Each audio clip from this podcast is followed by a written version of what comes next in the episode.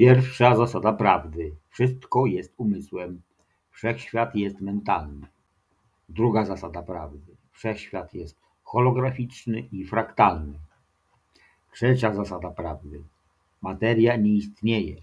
Wszystko jest energią w stanie wibracji. Trzy przykazania człowieka myślącego samodzielnie. jeden.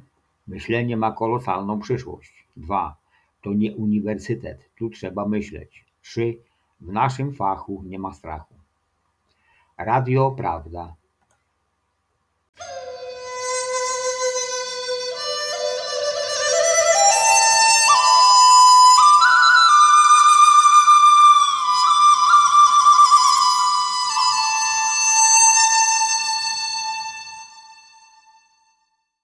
Gniew, zalilęk i kanaloa zwątpienie. Do Milo wchodzimy przez otwór w ziemi i zwykle szamanowi towarzyszy to zwierzę mocy. Podobnie jak w przypadku Obalicha i sądzę, że doświadczenie najlepiej jest przedstawić w postaci konkretnej wyprawy któregoś z moich oczniów. Proces jest taki sam, jaki stosowałem przy wejściu do ogrodu i na poziom Balihai. Zamknąłem oczy i zacząłem oddychać głęboko, by na drogę naładować ciało energią. Następnie udałem się do swojego ogrodu, szukając tam otworu w ziemi, który byłby wejściem do Milo. Wiedziałem, że może on być w postaci wiro, nory, jaskini lo potwora o podstawy drzewa i początkowo poszukiwałem właśnie czegoś takiego, ale to, co ostatecznie znalazłem, było małym otworem, obłożonym kamieniami, przypominającym miniaturową studnię. Przywołałem swoje zwierzę mocy, by towarzyszyło mi i nagle po mojej prawej stronie pojawił się sokoł.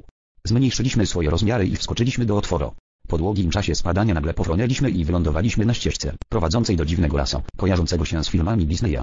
Wiedziałem, że ścieżka zaprowadzi mnie do przedmiotu mocy, którego poszukiwałem, więc poszedłem nią wraz z moim sokołem, który siedział mi na prawym ramieniu. Las stawał się coraz ciemniejszy, aż wreszcie zrobiło się tak ciemno, że nic nie widziałem. Zanim zdążyłem zastanowić się, co mam zrobić, mój sokoł zaskrzeczał i z jego dzioba trysnęło światło. Zrobiłem to samo i między nami znów zrobiło się jasno. Jeszcze przez chwilę posuwaliśmy się do przodu, kiedy nagle ronęła cała masa drzew i zagrodziła nam drogę. Warstwa pni i gałęzi była tak groba, że nie można było przedostać się przez nią ani bokiem, ani górą. To też zmniejszyliśmy siebie do tak małych rozmiarów, że mogliśmy przyślizgiwać się przez szpary i szczeliny. Przedostawszy się na drugą stronę, przywróciliśmy siebie do normalnych rozmiarów. Idąc dalej dotarliśmy do miejsca, w którym ścieżka rozwidlała się we wszystkich możliwych kierunkach. To też nie wiedzieliśmy, dokąd iść dalej. Nawet sokoł nie wiedział. Spróbowałem rzucić kijek, by wskazał nam właściwą drogę, ale ten ciągle tylko wirował w powietrzu. Ostatecznie przyszedł mi do głowy pomysł, który pojawił się w postaci głosu, mówiącego, że każda droga jest dobra, to też. Strona sto pięćdziesiąt jeden. Wybrałem tę, która była najbliżej środka i poszedłem dalej. Następną przeszkodą, czy też następnym wyzwaniem był most nad ogromną przepaścią, który kończył się w połowie drogi. Wyglądało to tak, jakby robotnicy poszli na obiad i jeszcze nie wrócili. Nawet narzędzia leżały porozrzucane dookoła. Zrobiłem długą linę z jakiejś tkaniny i trzymałem jeden jej koniec w ręku, a drogi sokoł przeniósł na tamtą stronę i przywiązał do dużego drzewa. Nie wiem, jak to zrobił. Następnie splotłem drugą linę i ożywając gałęzi, przedłożyłem most, po czym przeszedłem po nim. Potem pomyślałem, że sokoł mógłby przenieść mnie na drugą stronę, ale wcześniej taki pomysł nie przyszedł mi do głowy. Idąc dalej przez las, wyszliśmy na polanę, gdzie zostaliśmy zaatakowani przez grupę wściekłych dzikosów z dzidami.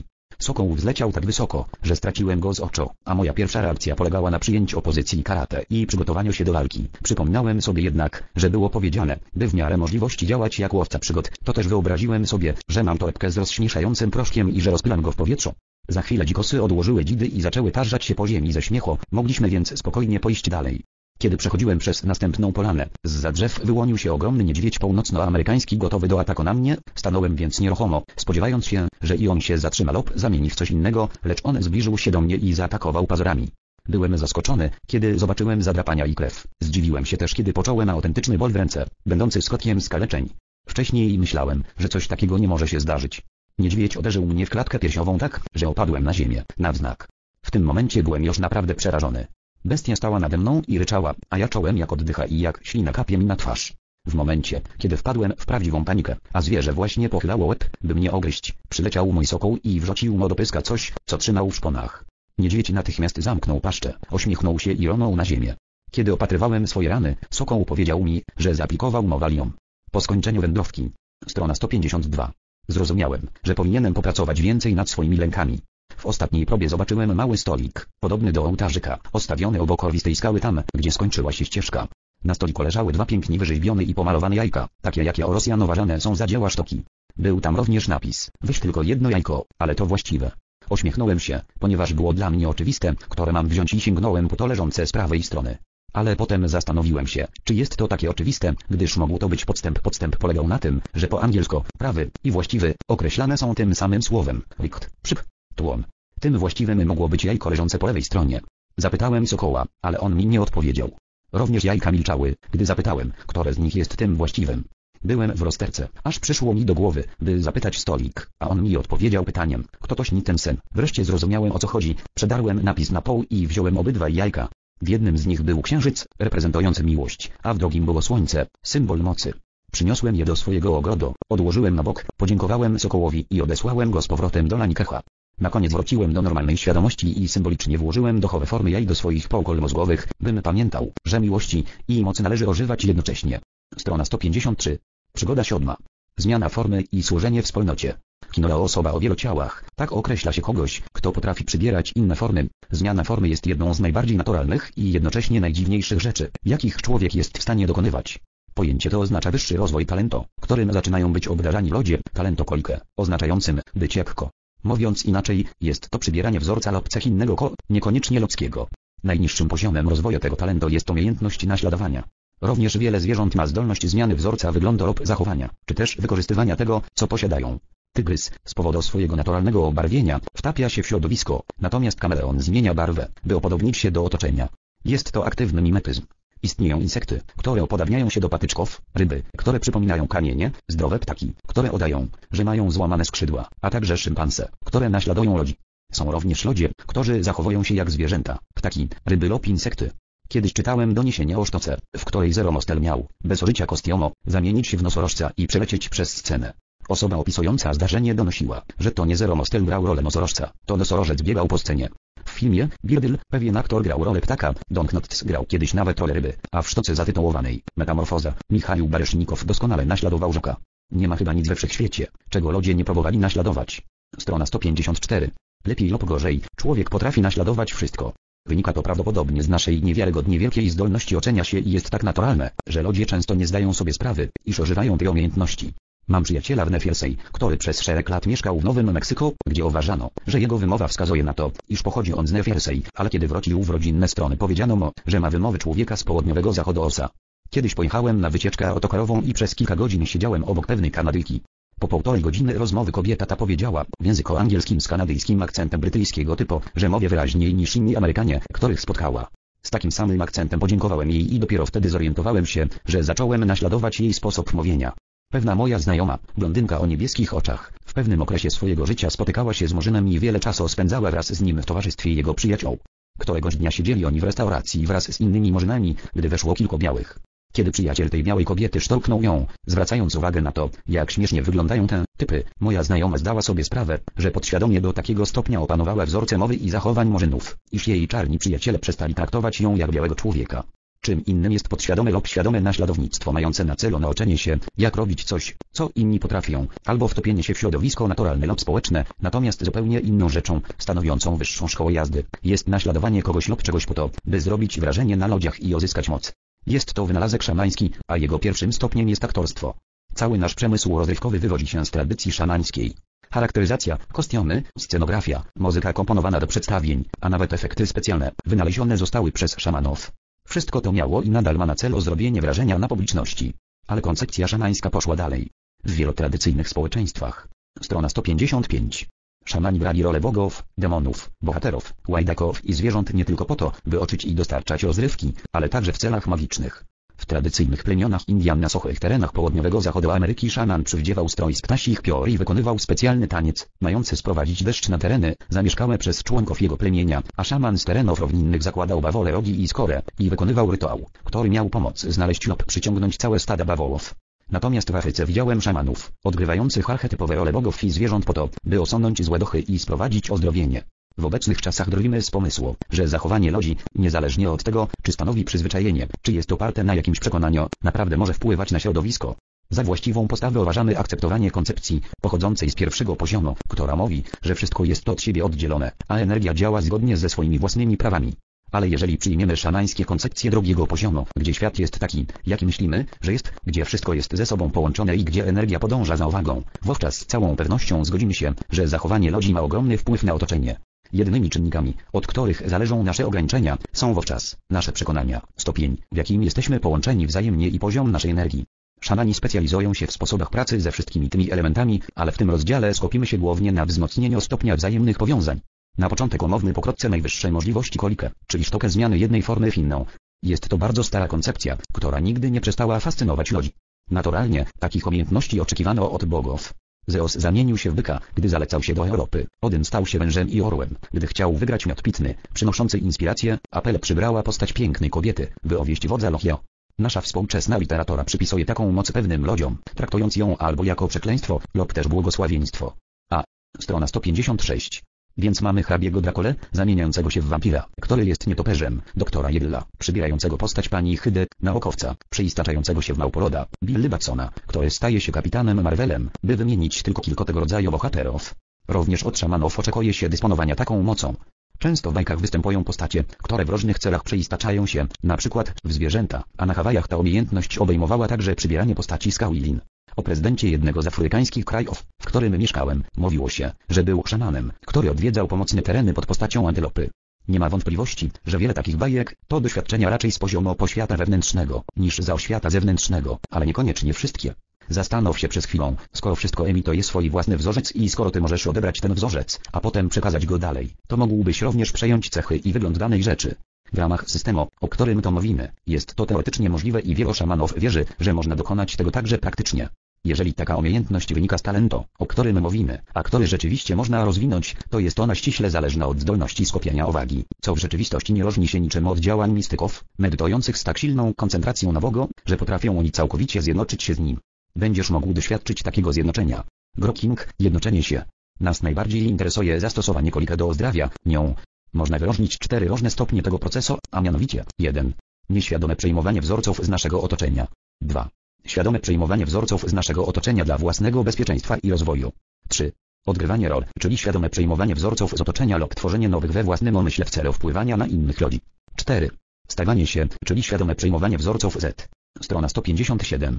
Otoczenia lub tworzenie ich we własnym umyśle w celu zmiany samego siebie, co potrafią robić mistycy. Do naszych celów powinniśmy się znaleźć gdzieś między punktem trzy i cztery. Oznacza to, że będziemy dostosowywać się do wzorca jakiejś rzeczy w takim stopniu, byśmy mieli wrażenie, że jesteśmy tą rzeczą i byśmy byli z nią w tak doskonałym rezonansie, że każda zmiana naszego zachowania będzie powodowała zmianę jej zachowania. Ale będąc w stanie takiego zjednoczenia, musimy jednocześnie pamiętać o własnym wzorcu, by w każdej chwili na życzenie móc powrócić do niego. Określeniem, które wybrałem dla nazwania tego stanu, jest groking. Pochodzi on z książki Roberta Heinleina Stranger in a Strange Land, w której jej bohater posiada zdolność stawiania się z wzorcem danej rzeczy, poznawania jej od środka i zmieniania jej z tej pozycji drogą bezpośredniego przejawiania intencji. Pojęcie to zakłada zdolność stawiania się z innym wzorcem przy równoczesnym pamiętaniu własnego. Nazywam to pozostawaniem szamanem w jednym procent, co oznacza, że zachowujemy przynajmniej jeden procent. Jest to, oczywiście, określenie metaforyczne swojej własnej świadomości, niezależnie od tego, do jakiego stopnia otożsamimy się z danym przedmiotem. W tej technice naszym celem jest spowodowanie jego ozdrowienia i wprowadzenie harmonii. Gdybyśmy w stu procentach stopili się, na przykład, z chorym drzewem, to czując się dokładnie jak ono, zapomnielibyśmy o wszelkim ozdrawianiu. Niemniej, dla przeprowadzenia procesu tym sposobem, musimy zamienić się w drzewo, chociaż zwykle będziemy automatycznie powracali do stanu normalnej świadomości bez wykonywania jakichkolwiek dodatkowych procedur, albo zaśniemy i obudzimy się później. Dla pełnej zmiany wzorca potrzebne jest świadome życie umiejętności, reprezentujących taki poziom, którego większość ludzi nigdy nie osiąga. Proces, który nazywam grockingiem, jest bardzo prosty. jeden. Zamykamy oczy. dwa. Doenergetyzowujemy się. trzy. Wchodzimy do ciała duchowego. Strona sto pięćdziesiąt osiem. cztery. Jednoczymy się z obiektem, któremu chcemy pomóc. pięć. Sprawdzamy, czy działamy w sposób właściwy. sześć. Zmieniamy swoje zachowanie. siedem. Kończymy proces, wychodząc ze swojego ciała duchowego i powracając do ciała fizycznego. Aby zmniejszyć rozpraszający wpływ najbliższego otoczenia, proponuję zamknąć oczy, ale można nauczyć się wykonywania tej techniki z otwartymi oczami. Doenergetyzować się możesz światłem miłości, o którym była mowa w przygodzie piątej, a także głębokimi oddechami. Wchodzenie do ciała duchowego podobne jest do wchodzenia do śniącego ciała, ale ciało duchowe bardziej przypomina niczym nieograniczoną kolę czystego światła lub energii, którą tworzymy mentalnie. Aby wejść do niej, musimy po prostu wyobrazić sobie, że nasze ciało fizyczne jest bezkształtne. To, jak zwykle, odczucia są ważniejsze od wrażeń wzrokowych. Korzystając z ciała duchowego możemy łatwiej wchodzić do stan zjednoczenia z jakimś obiektem i wychodzić z niego na życzenie. W stan ten wchodzimy, wyobrażając sobie, że nasze ciało duchowe zlewa się ze wszystkimi ciałami, duchowym, mentalnym, emocjonalnym i fizycznym, osoby, z którą się łączymy lub tylko z niektórymi z nich. Nadal najistotniejsze są nasze odczucia, ponieważ chcemy wyobrazić sobie, jakie to odczucie być tym, z czym się jednoczymy. Jest to najważniejsza część tej techniki, a sukces zależy od tego, na ile potrafimy darzyć daną osobę lub rzecz bezwarunkową miłością. Stopień, w jakim jesteśmy w stanie połączyć się z człowiekiem lub przedmiotem, który chcemy ozdrowić, jest ograniczany każdym naszym negatywnym nastawieniem do niego. Jeżeli chcemy zastosować omawianą technikę w stosunku do czegoś kogoś, czego się boimy, co nas złości, do czego odnosimy się krytycznie, to trudno będzie nam się zjednoczyć z takim obiektem, a nie mogąc się zjednoczyć z nim, nie możemy go ozdrowić. Tak więc, kiedy już uda się nam osiągnąć jedność z obiektem, z którym pracujemy, sprawdzamy, czy odczucia wskazują, że nasze działanie jest właściwe, czy możemy posunąć się dalej i dokonać zmiany. Nie chodzi o lęk, że coś może być źle. Kiedy w prawidłowy sposób zjednoczymy się z naszym obiektem, po prostu wiemy, czy można. Strona sto pięćdziesiąt dziewięć. Robić coś dalej. W stanie największego zjednoczenia, z zachowaniem odrobiny własnej świadomości, zmieniamy swoje zachowania, właściwie zachowanie danego obiektu, bo w tej technice chodzi o to, by stać się nim w sposób odpowiadający naszej intencji ozdrawiającej. Przez większość czasu będzie się to odbywało na poziomie wyobraźni, ale niektórzy ludzie potrafią zaangażować w tę zmianę swoje ciało fizyczne bez oszczerbku dla odczucia zjednoczenia z obiektem. Na koniec, oddzielamy się od przedmiotu ozdrawiania, wyobrażając sobie siebie z powrotem w ciele duchowym, a potem w ciele fizycznym. W dalszych paragrafach omówiony zostanie groking technika jednoczenia się, służący do ozdrawiania i rozwoju osobistego człowieka, pragnącego zostać szamanem miejskim. Będziemy pracowali z siedmioma następującymi elementami: wodą, kamieniem, ogniem, wiatrem, roślinami, zwierzętami i ludźmi. Jednoczenie się z wodą. Szamani używają techniki jednoczenia się z żywiołem wody głównie w celu sprowadzenia deszczu, ale można to robić również z wielu innych powodów. Kiedyś, gdy byłem na kontynencie, ktoś zatelefonował do mnie z Hawaii z prośbą, by nasi szamani pomogli w sprawie wysokiej fali, która przesuwała się w kierunku Hawajów od strony Alaski. Satelity wyśledziły ją i było wiadomo dokładnie, kiedy miała uderzyć. Na Hawaii przygotowano się do ewakuacji, systemy alarmowe były w pogotowiu. Kilku z nas weszło w stan zjednoczenia z tym żywiołem i jako fale zadecydowaliśmy, że spłaszczymy się i rozproszymy swoją energię na boki. W chwili, kiedy oczekiwano nadejścia żywiołu, ludzie, którzy lubią być świadkami katastrof, stali na plaży. Potem opowiadali, że fala cofnęła się, jak to zwykle się dzieje w takich przypadkach, a potem łagodnie powróciła, jakby nic szczególnego się nie działo. Następnego ranka tytuły na pierwszych stronach gazet głosiły: wielka fala, której nie było.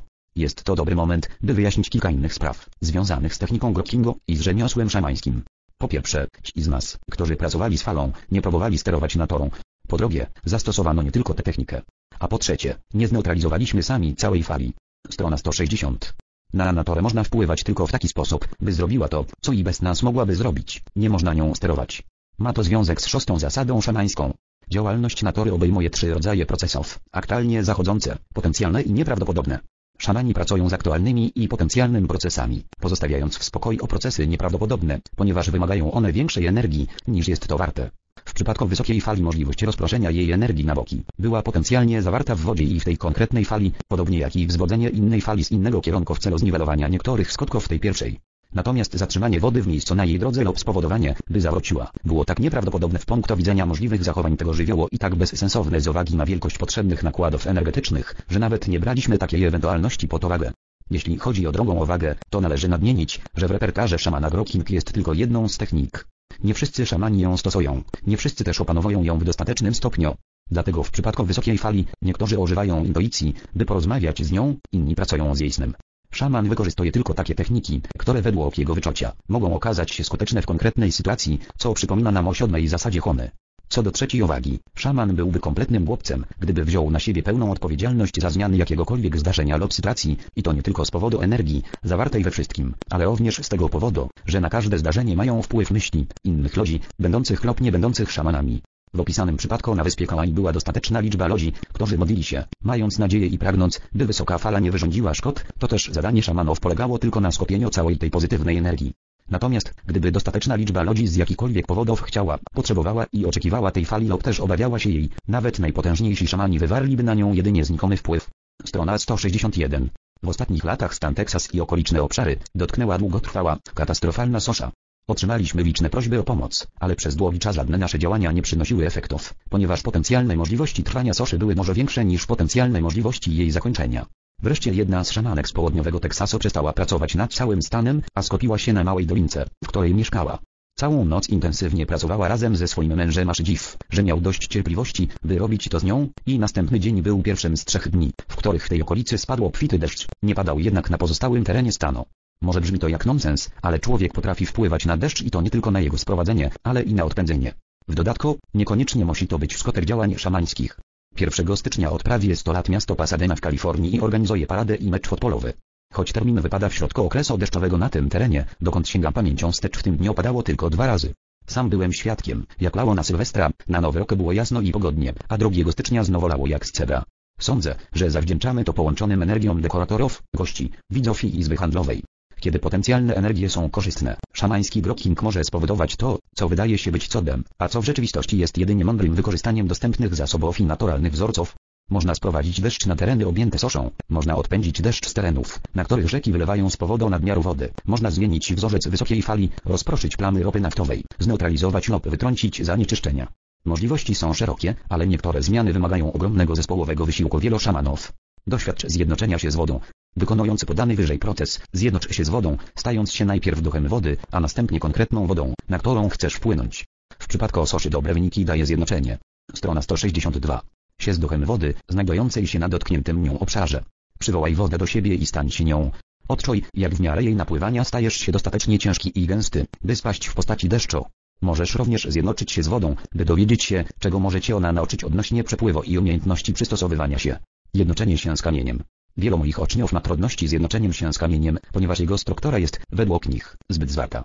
Stwierdziłem, że ludzie dziwomyśle często próbują zjednoczyć się z danym przedmiotem raczej swoim ciałem fizycznym, niż duchem, a wówczas, oczywiście, duszą się i czują spętani, co czasami całkowicie uniemożliwia grokking. Przypominam więc słuchaczom, że kamień jest żywy, a jego forma jest jedynie wzorcem energetycznym. Nie chodzi o to, by wejść ciałem w kamień, lecz o to, by nasze ciało energetyczne przybrało energetyczny wzorzec kamienia. Kiedy to zrozumieją, idzie im znacznie lepiej. Wszystko jest ze sobą wzajemnie powiązane. Zjawiska naturalne na Ziemi nie zachodzą bez udziału ludzi. Natura robi swoje nawet wtedy, kiedy na danym terenie nie ma ludzi, ale jeżeli są, zawsze stanowią jej część. Wzajemna wymiana wynika z energii ludzkich emocji. Emocje, pozytywne czy negatywne, nie wywołują naturalnych zjawisk, ale mogą je wyzwolić lub opóźnić, wzmocnić lub osłabić, przyciągnąć lub oddalić. Człowiek powodzony emocjonalnie wywiera wpływ na zjawiska przyrody. Z powodu takiej zależności, gdy szaman próbuje zmieniać jakieś naturalne zdarzenie, skupia się przede wszystkim na zmianie ludzkich emocji, owikłanych w dane zdarzenie. Taki rodzaj pośredniego ozdrawiania czasami jest łatwiejszy do przeprowadzenia i bardziej skuteczny niż próby pracy z samymi ludźmi, zwłaszcza w skupiskach takich jak wsie, miasta czy regiony. Ciekawym materiałem do badań są trzęsienia ziemi. Na obszarach zamieszkałych przez ludzi mają one bezpośredni związek z napięciami społecznymi. Jeżeli w miejscach zagrożonych tym, strona sto sześćdziesiąt trzy, żywiołem są dostatecznie silne napięcia, to każda gwałtowna zmiana w społeczeństwie lub w środowisku może wyzwolić kataklizm, nawet jeżeli jest to zmiana pozytywna. Podczas lata poprzedzającego śmierć Mao Tse-Tunga, zgodnie z odwieczną tradycją zapowiadania śmierci władcy, Chiny nawiedziły wyniszczające trzęsienia ziemi. Katastrofalne trzęsienia ziemi nastąpiły w Iranie po obaleniu szacha, kończącym panowanie ociążliwego reżimu. W noc, kiedy królowa Hawajów Liliuokalani została osadzona w więzieniu, ziemia w Honolulu zatrzęsła się z niebywałą siłą. Kiedy premier Związku Radzieckiego mówił wąs o zmianach społecznych, w Armenii nastąpił niesamowicie silny wstrząs podziemny. A w roku tysiąc dziewięćset osiemdziesiątym siódmym, po ciężkiej letniej suszy, po jesiennych pożarach lasów i postrzelaninie na autostradzie wczesną zimą, Los Angeles również nawiedziło trzęsienie ziemi. Być może w przyszłości socjologowie będą w stanie przewidywać te kataklizmy znacznie dokładniej niż sejsmolodzy. Jako szamani możemy działać na rzecz złagodzenia napięć społecznych na obszarach podatnych na trzęsienia, zanim one nastąpią. Możemy także obniżyć napięcie po kataklizmie, by zmniejszyć prawdopodobieństwo powtórzenia się wstrząsów. Aby zrobić to za pomocą omawianej techniki, łączymy się najpierw z duchem kamienia, a następnie z podłożem danego miejsca, po czym delikatnie rozciągamy mięśnie, rozluźniamy się i uspokajamy. Podobnie można pracować z erupcjami wulkanów. Łącząc się z płynną lawą możemy albo zmienić jej kierunek, albo zwolnić tempo przesuwania się, ochłodzić lub zestalić. Nawiasem mówiąc, nie pracowaliśmy nad stosunkowo spokojną erupcją wulkanu Kilauea na hawajskiej wyspie Big Island, ponieważ oprócz zniszczenia kilku blok, kilku domów i budynków, postawionych na miejscu, o którym wiadomo było, że znajduje się ono na drodze spływu lawy, a także spowodowania smogu wulkanicznego, jedynym innym skutkiem było powiększenie terytorium wyspy. Doświadcz zjednoczenia się z kamieniem. Zjednocz się z jakimś niestabilnym pod względem fizycznym obszarem świata takim jak Beijing, Tokio, Los Angeles, San Francisco, miasto Meksyk, Kair czy Teheran i złagodź napięcie. Strona sto sześćdziesiąt cztery. Pod nim. Ćwicz stawianie się z różnymi przedmiotami, np. z rzeźbą, narzędziami lub maszynami, by się od nich czegoś dowiedzieć. Jednoczenie się z kamieniem może nauczyć również twoje konatory siły i stabilności, a także pomóc ci zdobyć większą wiedzę z zakresu geologii i mineralogii. Jednoczenie się z ogniem. Natura ma swoje powody, by wzniecać pożary. Powodem może być potrzeba wzbogacenia gleby o dodatkowe składniki odżywcze, zawarte w popiele, doprowadzenie nasion do kiełkowania, mogą one potrzebować ciepła ognia, albo konieczność przerzedzenia starej roślinności, by nowe rośliny miały warunki do egzystencji. Pożary mogą też służyć zmniejszeniu populacji jakiegoś gatunku zwierząt i nakarmieniu innego. W Afryce widziałem drapieżne ptaki i inne zwierzęta, gromadzące się w pobliżu pożaru, by opolować jakąś ofiarę, która ocieka w popłocho od ognia. Niezależnie od celów, jakim mogą służyć pożary, gdy wybuchają one w pobliżu skopisk ludzkich, nawet te, które pojawiają się w sposób naturalny, są przejawem ludzkich emocji. Najczęściej, chociaż nie zawsze, taką emocją jest gniew. Pożar, który ma do spełnienia jakieś zadanie w przyrodzie, służy też jakiemuś celowi w życiu ludzi. Podobnie, jak choroba jest podejmowaną przez ko próbą rozwiązania jakiegoś problemu, z którym nie poradziło sobie lono, również każda klęska żywiołowa jest próbą rozwiązania problemu, którego lono nie potrafiło rozwiązać. W Malibu, podczas pożaru ściółki leśnej doszczętnie spłonęła szkołka, która istniała tam od trzydziestu lat, natomiast teren po drugiej stronie, należący do sąsiadów poszkodowanego, pozostał nietknięty. Wszyscy bardzo współczuli właścicielowi, dopóki nie udzielił on wywiadu miejscowej gazecie, w którym powiedział, że od dłuższego czasu nosił się z zamiarem sprzedaży tego terenu i przeniesienia się gdzie indziej, ale nie mógł podjąć ostatecznej decyzji w tej sprawie. Teraz decyzja została podjęta za niego. Po otrzymaniu odszkodowania mógł spełnić. Strona sto sześćdziesiąt pięć. Swoje marzenie. W powyższej opowieści wspomniałem, że sąsiedzi pozostali nietknięci. Ciekawe, że pożary na terenach zaludnionych często omijają one pewne budynki, a znajdują drogę do miejsc, które uważane były za bezpieczne. Szamańskim wytłumaczeniem tego faktu jest to, że emocje zamieszkujących tam ludzi odpychają, albo przyciągają ogień. Również we wspomnianym już Malibu mój najstarszy syn mieszkał w przyczepie campingowej na wzniesieniu wśród gór, w miejscu nazywanym Deckercanion. Kiedy na tym terenie wybuchł pożar, odbierałem telefony z kondolencjami z powodu śmierci syna, który przecież nie mógł przeżyć takiego kataklizmu. W medytacji wszedłem do swojego wnętrza i stwierdziłem, że z moim synem wszystko jest w porządku. Kiedy tylko drogi zostały oczyszczone, pojechałem tam i zobaczyłem, że ogień dotarł do miejsca, odległego o trzydzieści metrów od jego przyczepy, przeskoczył przez nią i stoczył się w dół po drugiej stronie wzgórza, pozostawiając mojego syna i jego rzeczy w stanie nienaruszonym. Ogień bardzo silnie reaguje na ludzkie myśli i emocje, to też bez ich wyciszenia trudno jest opanować szalejący pożar, ponieważ to one podsycają go. Potężnym narzędziem, którego można użyć do tego celu, jest właśnie omawiana technika Grokingo. W Indiach, wśród fakirów, grupy ludzi, którzy żyją z tego, że specjalizują się w pewnych praktykach jogicznych, nie było rzadkością sadzanie siedmioletniego dziecka przed ogniem z poleceniem, by zawarło przyjaźń jego dochem. Zmuszano je do tego tak długo, aż dziecko, a może już młody człowiek, osiągało stan całkowitego braku lęku przed ogniem i pełnej jedności z nim, mogąc włożyć rękę do płomienia i chodzić po rozżarzonych węglach, nie czyniąc sobie krzywdy. Na szczęście większość z nas nie musi zarabiać na życie takimi sztuczkami, to też nie musimy jednoczyć się z ogniem aż do takiego stopnia, ale możemy ćwiczyć jednoczenie się z nim do momentu, kiedy całkowicie przestaniemy się bać tego żywiołu. Niektórzy ludzie nawiązują bardzo dobry wzajemny kontakt z ogniem przy pierwszej próbie zjednoczenia się z nim. Zwykle odczuwają podniecenie, mrowienie i podwyższenie poziomu energii. Strona sto sześćdziesiąt sześć. Kiedy grupa takich ludzi pracuje razem, w pomieszczeniu podnosi się rzeczywista temperatura powietrza. Wyzwaniem dla tych naturalnych, ognistych szamanów jest konieczność podtrzymywania takiego stopnia oddzielenia od ognia, by mogli przeprowadzać ozdrawianie. Często ludzie ci tak bardzo lubią być ogniem, że podczas grokingu nie chcą się ospokoić i ostudzić. Prowadząc swoich słuchaczy poprzez ich pierwsze ćwiczenia jednoczenia się z ogniem, zwykle sugeruję, żeby tak jak ogień, ospokoili się, wyciszyli, następnie zmniejszyli się i z płomieni przekształcili w żarzące węgle, a potem w ciepło. Najczęściej działa to doskonale, ale zdarza się, że ktoś, kto za bardzo oczłowieczył ogień, uważa, że taki proces zabija go albo jest sprzeczny z jego życzeniem. Muszę przypominać im, że ogień nie jest istotą ludzką i pozostaje sobą, niezależnie od tego, jakich jest rozmiarów i jakiego kształtu. Ogień cieszy się tym, że jest i nie czuje, by jakakolwiek zmiana umniejszała jego znaczenie. Jeżeli zastanawiasz się, skąd o tym wiem, to powiem ci, że przeprowadzałem groking wiele razy. Największe trudności z jednoczeniem się z ogniem mają ci, którzy w przeszłości przeżyli niemiłe zdarzenia związane z tym żywiołem. Jednoczenie się z ogniem odnawia o nich wspomnienia tych przeżyć, a mogą one kojarzyć się z takim strachem i gniewem, że ludzie ci nie są w stanie wykonywać tego ćwiczenia. W takiej sytuacji jednym z rozwiązań jest zmiana reakcji na przeżyte doświadczenie. Inne rozwiązanie to przeprowadzenie bardzo wyraźnego rozgraniczenia między ogniem, z którym pracują, i każdym innym ogniem. Jeszcze inne polega na tym, by ćwiczyć tak długo, aż strach i gniew przestaną się pojawiać. Doświadcz zjednoczenia się z ogniem. Zjednocz się z jakimś pożarem, o którym dowiedziałeś się z wiadomości radiowych lub telewizyjnych. Odczuj, że nic nie stoi na przeszkodzie, by go zmienić. Będąc ogniem, podejmij decyzję, że przestajesz się wzmagasz, ospokajasz się, stopniowo zaczynasz się zmniejszać. Następnie. Strona sto sześćdziesiąt siedem. Przekształcasz w żarzące się węgle, aż wreszcie stajesz się tylko ciepłem. Poczuj się dobrze, będąc jedynie ciepłem. Pobłogosław ducha ognia i wyjdź z tego stanu. Zjednocz się z jakimkolwiek innym ogniem i odczuwaj jego energię, światło i ciepło. Zachowując procent swojej własnej świadomości, powiedz swojemu oko, by zapamiętało ten wzorzec, a następnie odłącz się od ognia. Przy innych okazjach jednocz się z ogniem i ćwicz przybieranie jego cech w dowolnym momencie. Jednoczenie się z wiatrem. Czasami wiatr nazywany jest matką pogody, a to z powodu ważnej roli, jaką spełnia on w jej tworzeniu i doświadczaniu.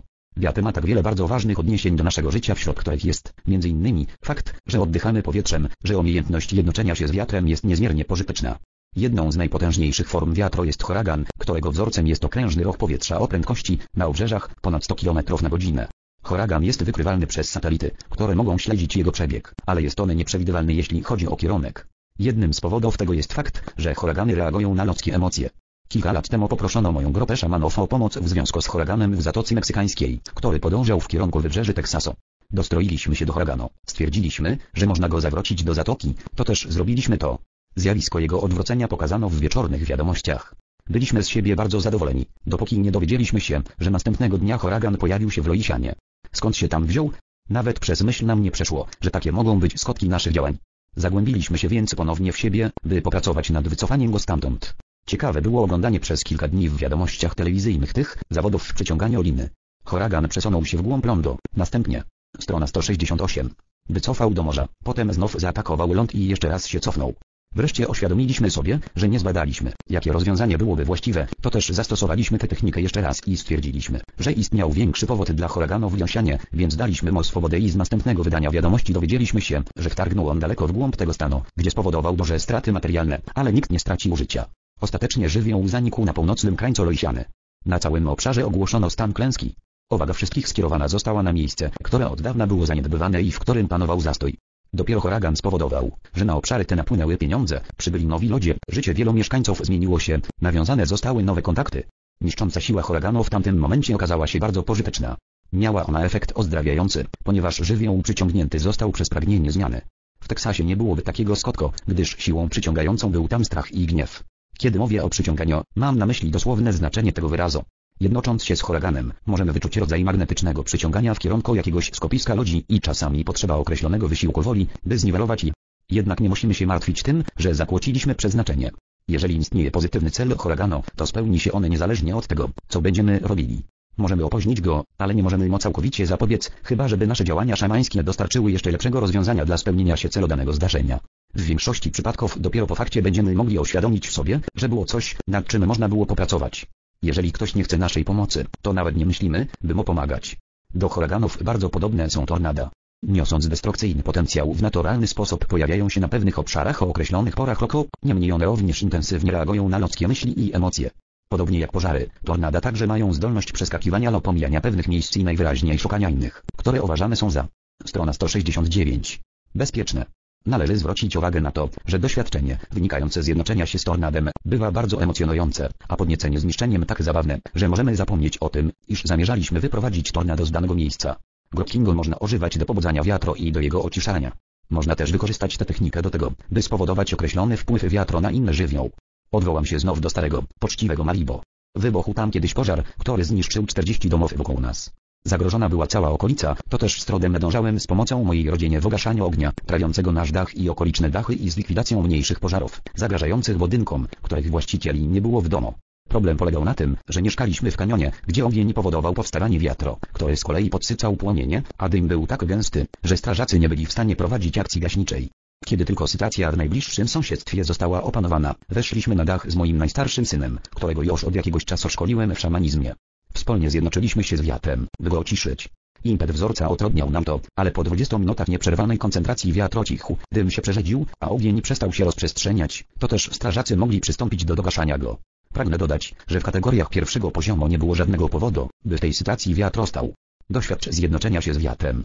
Zacznij od obszaru, na którym mieszkasz i zjednocz się z wiatrem, by odczuć, jak się porusza, jak zmienia swój ruch i kierunek. Słuchaj prognoz pogody i jednocz się z wiatrem, by przeprowadzać proces ozdrawiania i wprowadzania harmonii w sytuacjach, które według twojego odczucia proszą o to. Pamiętaj, by sprawdzić, czy jest to właściwe. Jednocz się z wiatrem, by nauczyć się.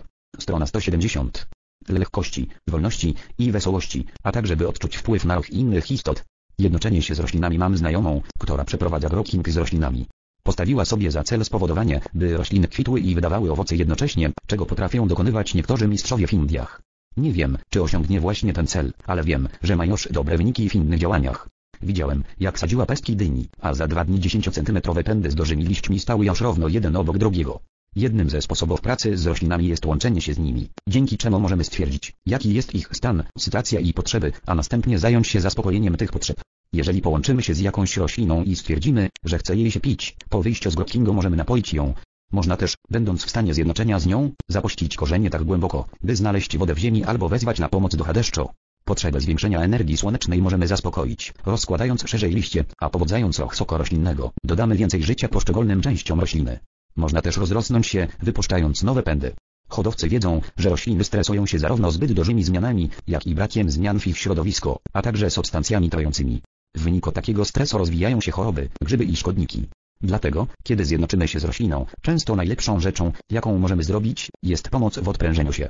Ale jeżeli chcemy spowodować jej intensywniejszy wzrost, zakładając, że jest ona stosunkowo mało zestresowana, najlepszym sposobem na to jest wywołanie w niej stanu podniecenia. Zwiększa to energię, która z kolei pobudza aktywność rośliny, a to prowadzi do intensywniejszego działania naturalnych i wyoczonych wzorców, o czym dobrze jest pamiętać przy pracy z każdym z wymienionych siedmiu elementów.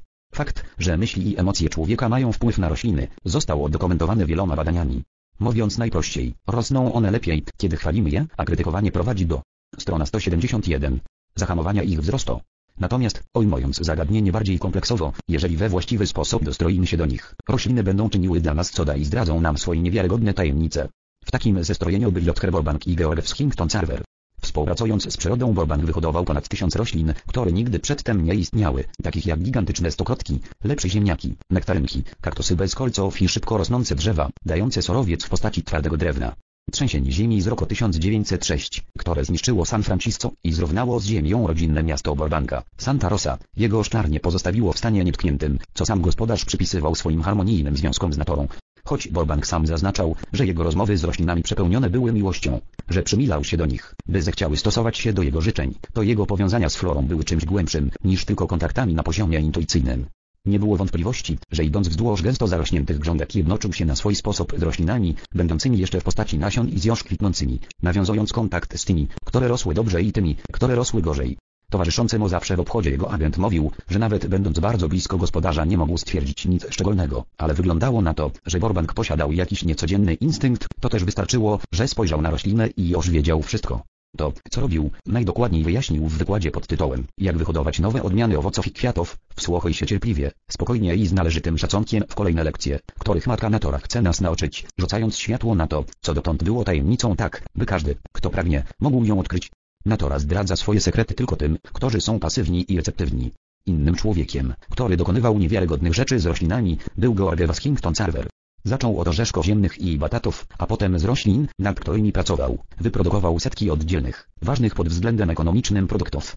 Dokonywał tego niedrogą badań. Strona sto siedemdziesiąt dwa. Naukowych, analiz czy eksperymentów, ale poprzez komunikację z roślinami na głębokim poziomie. Gdy pytano go, jak dokonuje takich cudów, odpowiadał, że wszystko, co żyje, przemawia do niego i że wiedzę, którą posiadłem, uzyskałem dzięki obserwacji i miłości do wszystkiego. Największa część jego pracy została wykonana w jego prywatnym laboratorium, w którym nie było miejsca dla żadnych książek, natomiast był czas na komunikowanie się z roślinami, wyoczyć się od nich tego, co miały do przekazania. Na krótko przed śmiercią Carver powiedział, że dotykając kwiatu, dotykam nieskończoności. Jest to ten sam cichy głos, który przywołuje wróżki i elfy. Doświadcz zjednoczenia się z roślinami. Zjednocz się z roślinami, znajdującymi się w Twoim domu, by dowiedzieć się, jak one myślą, co czują, jak doświadczają życia. Jeżeli chcesz pójść dalej, zasadź kilka ziarenek lub sadzonek i jednocz się z nimi w miarę ich wzrostu, dodając własne pragnienie, by rosły szybciej i silniej się rozrastały. Jednocz się z roślinami, o których wiesz, że mogą potrzebować pomocy, na przykład z drzewami, które powoli osychają, lub tymi, które mają nadmiar wody. Jednocz się z roślinami również po to, by uzyskać wiedzę na temat cykli życia i śmierci, zmiany dnia i nocy, wzrostu i wydawania owoców, faz księżyca i cykli słonecznych, wykorzystania energii i transformacji. Spróbuj jednoczyć się z ziołami i lekami pochodzenia roślinnego, by raczej w charakterze eksperymentu poznawać ich właściwości ozdrawiające niż je zażywać. Jednoczenie się ze zwierzętami. W każdej kulturze szamańskiej, którą znam, zwierzęta traktowane są, przynajmniej częściowo, jako przewodnicy i nauczyciele, pokazujący nam, jak żyć w pełnej harmonii z duchem. Strona sto siedemdziesiąt trzy. Natury. Ludzie zachodu uważają zwykle, że o faunie można bardzo wiele dowiedzieć się po prostu obserwując zachowanie zwierząt. Jak się prawdopodobnie domyślasz, nie to mam na myśli. Aby uzyskać wszechstronną wiedzę na ten temat, musimy komunikować się ze zwierzętami, a nawet posuwać się dalej i jednoczyć się z nimi. Dopiero wówczas będziemy mogli dowiedzieć się maksymalnie dużo o naturze. Wszystkie najstarsze tradycje szamańskie wspominają czasy, kiedy ludzie mogli swobodnie porozumiewać się ze zwierzętami. Istnieją także opowieści o tym, w jaki sposób zanikła zdolność takiej wzajemnej komunikacji. W naszej własnej kulturze jest wiele relacji o wzajemnych intuicyjnych powiązaniach między ludźmi i zwierzętami, głównie psami i końmi, co oznacza, że talent ten nie zaginął. Większość z takich powiązań łączy się z miłością, przyjaźnią i wzajemną pomocą, a być może i nauką zwierząt od ludzi. Najlepszą współczesną historię o tym, jak oczymy się od zwierząt, opowiedział i od Allen Boone, a dotyczyła ona jego związków z grającym w pewnym filmie niemieckim owczarkiem, który robił się Strongheart. Będąc niepełnoetatowym opiekunem tego psa, Boone rozpoczął swoją pracę z normalnym przekonaniem o wyższości człowieka nad zwierzęciem, ale zmienił to nastawienie całkowicie, kiedy nauczył się prowadzić ciche rozmowy z psem i być receptywnym. Kiedy chciałem i byłem gotowy, by oczyć się od psa, Strongheart dzielił się ze mną cenną wiedzą, wspaniałymi tajemnicami, związanymi z niewiarygodną książką pełnego i szczęśliwego życia w chwili obecnej niezależnie od okoliczności. Choć opowiadający nie użył tego słowa, ale najwyraźniej opanował on technikę Brockingo, ponieważ stan, którego osiągania nauczył go Strongheart, był tym stanem, w którym każdy z nich, bez wyrzekania się swojej unikalności i indywidualności, harmonizuje się z drogim tak, że sprawiają wrażenie, iż razem funkcjonują jako jedność. Oczenie się od zwierząt poprzez jednoczenie się z nimi polega na oświadamianiu sobie i naśladowaniu ich zachowań w otwarty, egalitarny, receptywny sposób. Oświadamianie sobie zachowań. Strona sto siedemdziesiąt cztery. Zwierząt oznacza coś więcej, niż tylko przyglądanie się im, oznacza zaangażowanie do tego procesu wszystkich swoich wewnętrznych i zewnętrznych zmysłów. Natomiast naśladowanie ich zachowań jest czymś więcej, niż tylko kopiowaniem sposobu ich poruszania się. Chodzi to również o imitowanie wydawanych przez nie dźwięków, wczuwanie się w ich emocje, nastawienia i cechy charakteru. Fascynującą rzeczą, jaką zrobił Boone, było sporządzenie słownika synonimów i notowanie cech, które przejawiał Strongheart, tak jak gdyby jego podopieczny był jakąś uniwersalną istotą, która po prostu przebywa na ziemi w postaci psa. A więc, oprócz obwąchiwania, biegania i szczekania, objawiały się takie cechy jak odwaga, ufność, współczucie i wiele innych. Wszystko, co zwierzę robi, ma swój cel, a każdy cel jest ściśle związany z chwilą obecną. Zwierzęta nie rozmyślają o przeszłości i przyszłości. Jeżeli pies wykonuje zadanie, którego nauczył się w przeszłości, zawsze jest to reakcja na bodziec, który istnieje w teraźniejszości. Kiedy wiewiórka gromadzi orzechy na zimę, nie jest to z jej strony planowanie przyszłości, lecz stosowna reakcja na aktualne sygnały, pochodzące ze środowiska, które wskazują, że nadszedł czas na zbieranie orzechów. Dopóki nie zaczniesz dostatecznie często ćwiczyć jednoczenia się ze zwierzętami, by dowiedzieć się, jak one doświadczają życia, nie będziesz właściwie wiedział, czym jest chwila obecna. Nie mówię, że wyciąganie wniosków z przeszłości, czy planowanie przyszłości jest złe. Mówię jedynie, że doświadczanie chwili obecnej jest dobre, a nawet bardzo dobre. Doświadcz zjednoczenia się ze zwierzętami. Zjednocz się z jakimś zwierzęciem, by doświadczyć, co to znaczy nim być. W charakterze wzorców wykorzystaj zwierzęta, które sam masz w domu lub które mają twoi sąsiedzi. Jednocz się z mieszkańcami ogrodu zoologicznego lub też ze zwierzętami mocy. Zbadaj poprzez grokking jakieś chore lub zestresowane zwierzę. Ożyj znanych ci. Strona sto siedemdziesiąt pięć. Technik szamańskich, by osunąć ból, jaki odczuwasz, będąc danym zwierzęciem i ozdrowić siebie, jako to zwierzę. Przeprowadzaj grokking z różnymi zwierzętami, by dowiedzieć się więcej o życiu i o szczególnych cechach, jakie dane zwierzę posiada. Jednoczenie się z ludźmi. Stosowanie techniki grokkingu w odniesieniu do ludzi jest chyba najtrudniejsze, ponieważ są oni zbyt podobni do nas. Co prawda, może nam się wydawać, że jest to łatwiejsze, ale trudność polega na tym, by potrafić nie przenieść do grokkingu własnych wzorców. Podobnie, jak w przypadku zwierząt i wszystkiego innego, trzeba być otwartym, receptywnym i nie mieć żadnych uprzedzeń.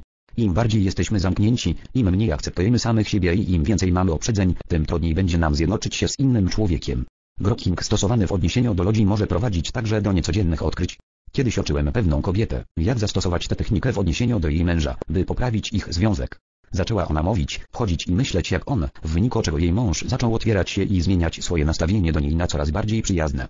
Tyle, że ona sama stwierdziła, iż właściwie to wcale go nie robi. Stawianie się z ludźmi w celu ozdrawiania jest i łatwiejsze i, zarazem, trudniejsze. Łatwiejsze, ponieważ z ludzkim organizmem jesteśmy bardziej obeznani, a trudniejsze z powodu lęku przed chorobą. Kiedy jednoczymy się z człowiekiem, który jest chory, musimy być w stanie odczuwać to samo, co ta osoba, bez identyfikowania się w tym jednym procencie, z tymi odczuciami. Jeżeli otożsamimy się z czymś w stu procentach, możemy po zakończeniu grokkingu zacząć naśladować część tego wzorca i odczuwać go w swoim ciele jako reakcję własnego organizmu. Można to zmienić, mówiąc stanowczo swojemu oko, przestań natychmiast. To nie jest moje odczucie. Natychmiast przywróć normalny stan, następnie należy zrelaksować się. Jeżeli z. Strona sto siedemdziesiąt sześć. Jakiegokolwiek powodu to nie zadziała, użyj swoich umiejętności ozdrawiających w odniesieniu do samego siebie. A wracając do grokkingu, działając jako osoba, z którą się jednoczysz, używasz umiejętności ozdrawiania również w odniesieniu do samego siebie. Możesz więc porozmawiać ze swoim ko, zastosować haki na sobie, zmienić sen swojego ciała lub zastosować cokolwiek innego, czego się nauczyłeś. Jeden z moich przyjaciół, gdy otrzymuje prośbę o ozdrowienie, doskonale jednoczy się z daną osobą, a następnie, jako ta osoba, wychodzi, by dobrze się zabawić. Z powodu rezonansu i wzajemnych relacji, postanowionych podczas grokkingu osoba, z którą pracujemy, uzyskuje korzyść na poziomie ko. Jedną ze wspaniałych rzeczy, dotyczących techniki stawiania się z ludźmi jest to, że osoba, z którą pracujemy, nie musi być osobą żyjącą, nie musi być również istotą ludzką. Kiedy wykonujemy groking, łączymy się ze wzorcem energetycznym, a nie z istotą fizyczną. Jeśli chodzi o osoby, które już zmarły, te, które w przeszłości były zwykłymi ludźmi lub mistrzami duchowymi, to ich wzorce energetyczne ciągle jeszcze istnieją, to też można się z nimi jednoczyć i oczyć się od nich.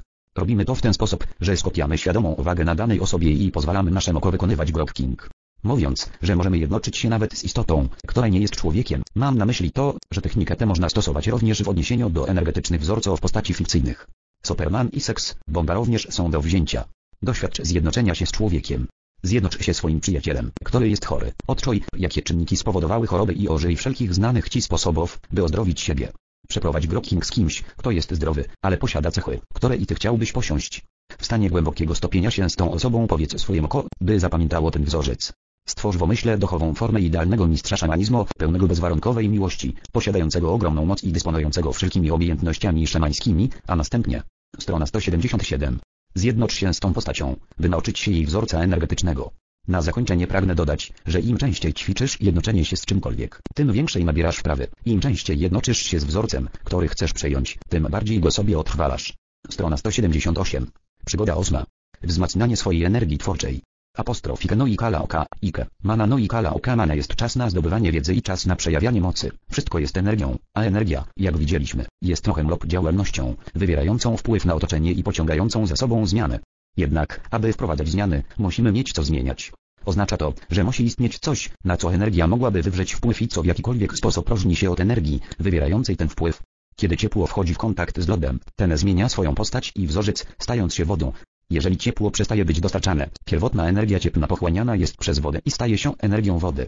Brzmi to nieco dziwnie, ponieważ zwykle myślimy o wodzie jako energii wtedy, kiedy jest ona w ruchu lub powoduje napór. Jednakże na poziomie cząsteczek i atomów nawet stojąca woda jest w nieustannym, szybkim ruchu i aby nie przeszła ona w inny stan skupienia, konieczne jest podtrzymywanie danego wzorca ruchu energii. Gdy woda otrzymuje dawkę ciepła większą od ciepła, które jest już w niej zawarte, to znaczy... Jeżeli otaczająca temperatura jest wyższa od temperatura wody, jej cząsteczki zaczynają wibrować szybciej, to też zmienia się jej wzorzec postać. Umiarkowana ilość dodatkowej energii cieplnej powoduje parowanie. Jeżeli natomiast dodatkowego ciepła jest bardzo dużo, woda przechodzi w stan lotny, w którym ruch cząsteczek jest dużo szybszy niż w jej postaci płynnej i wielokrotnie szybszy niż w postaci stałej lodzie. Mówimy to o zwiększaniu energii wody w określony sposób, dzięki czemu stopniowo nabiera. Strona sto siedemdziesiąt dziewięć. Ono cech innego wzorca energetycznego. Zauważ, że w takim przypadku właściwie nic nie dodajemy do niej, powodujemy jedynie, że wchodzi ona w kontakt ze źródłem ciepła i zaczyna rezonować z jego wibracjami, upodabniając się do nich w takim stopniu, w jakim może, a czyniąc to, zmienia postać. Również metale rezonują z wibracjami ciepła, ale mimo wzrastania jego ilości, znacznie dłużej niż woda zachowują swój pierwotny wzorzec. Podwyższanie się temperatury również w metalach wywołuje zmiany, ale potrzeba wiele ciepła, by stały się one dostrzegalne nieozbrojonym okiem. Natomiast gaz o nazwie propan, który już sam w sobie ma wysokie wibracje, potrzebuje niewiele dodatkowej energii cieplnej, by wybuchnąć i w gwałtowny sposób zmienić postać. Mówię o tym dlatego, że chcę, byś jako szaman miejski pomyślał o energii inaczej, niż to zwykle ma miejsce. Wszystko jest energią, a więc wokół nas istnieje ogromna liczba różnych wzorców energetycznych, z których wszystkie w różnym stopniu wpływają na siebie wzajemnie. Zgodnie z naszą filozofią wszystko posiada ko, a ko najintensywniej reaguje na takie pole energii, które jest najsilniejsze, najbliżej położone i najlepiej rezonuje z jego własnymi wibracjami, a mówiąc inaczej, najsilniejszą reakcję ko powoduje wzorzec energetyczny, który jest najbardziej podobny do wzorca danej rzeczy lub jakiejś jej części. Na przykład, w wodzie zawarta jest już jakaś ilość ciepła, nawet jeżeli jest ona w postaci lodu. Gdyby tak nie było, woda nie mogłaby rezonować z energią cieplną, ale potencjalną zdolność wpływania a rzeczy posiada nie tylko ciepło. Wodę i wzorzec, podobnie jak wszystko, można zmieniać przy pomocy różnego rodzaju energii, łącznie z energią myśli. Energia podąża za uwagą, a więc myśl wywołuje zmiany tam, gdzie dostatecznie dobrze rezonuje z obiektem koncentracji uwagi. Jednak, jak widzieliśmy w przypadku wody, zwiększanie energii powoduje intensywniejsze jej oddziaływanie. Energia cieplna, większa niż wzorzec energii cieplnej już zawartej w danej ilości lodu, może spowodować, że zacznie on zamieniać się w wodę. Jeżeli ilość dostarczanej energii cieplnej lub jej amplituda będzie coraz większa, woda zacznie zamieniać się w parę wodną. Podobnie rzecz ma się z naszymi myślami, jeżeli w jakiś sposób potrafimy. Strona sto osiemdziesiąt. Zwiększyć amplitudę ich dodani myśli, będą one skutecznie dokonywały zmian. Wszelkie zmiany zachodzą drogą indukcji, drogą wywierania wpływu na wzorzec danej rzeczy przez inną rzecz, posiadającą podobny wzorzec. Nie musi on być kompletny, ponieważ każdy większy wzorzec zwiera w sobie wiele mniejszych. Wszyscy jesteśmy istotami unikalnymi. Nikt inny nie jest taki, jak my, nawet jeżeli jesteśmy jednym z identycznych bliźniąt. Jednakże w ramach naszego unikalnego ciała, umysłu i ducha istnieje niezliczone mnóstwo różnych, działających w każdym momencie powtarzalnych wzorców. Istnieją wzorce związków chemicznych, narządów wewnętrznych, wspomnień, potencjalnych możliwości, by wymienić tylko kilka z nich. Często, by zmieniać całość, wystarczy zmienić część, na przykład, zmieniając wzorzec tylko głowy, można spowodować, że będziemy czuli się znacznie lepiej ogólnie. Moc Kimana. Przez wiele lat przeprowadzałem szerokie badania niezwykłych energii i ich zastosowań. Napisałem na ten temat szereg książek i artykułów. Jako inicjator różnych badań znalazłem wiele dowodów na to, że istnieje pewien rodzaj przenikliwej energii, której można doświadczyć. Chociaż, jak dotąd, nie poddaje się ona żadnym próbom przeprowadzenia niezależnych pomiarów za pomocą przyrządów, to używając różnych narzędzi można ją wzmacniać, wytwarzać i przetwarzać tak, by wpływać na umysł i materię w celu ich zmieniania. Nie ma żadnych wątpliwości, że ona istnieje, ale jak na razie z pomocą różnych środków można jedynie zademonstrować jej efekty.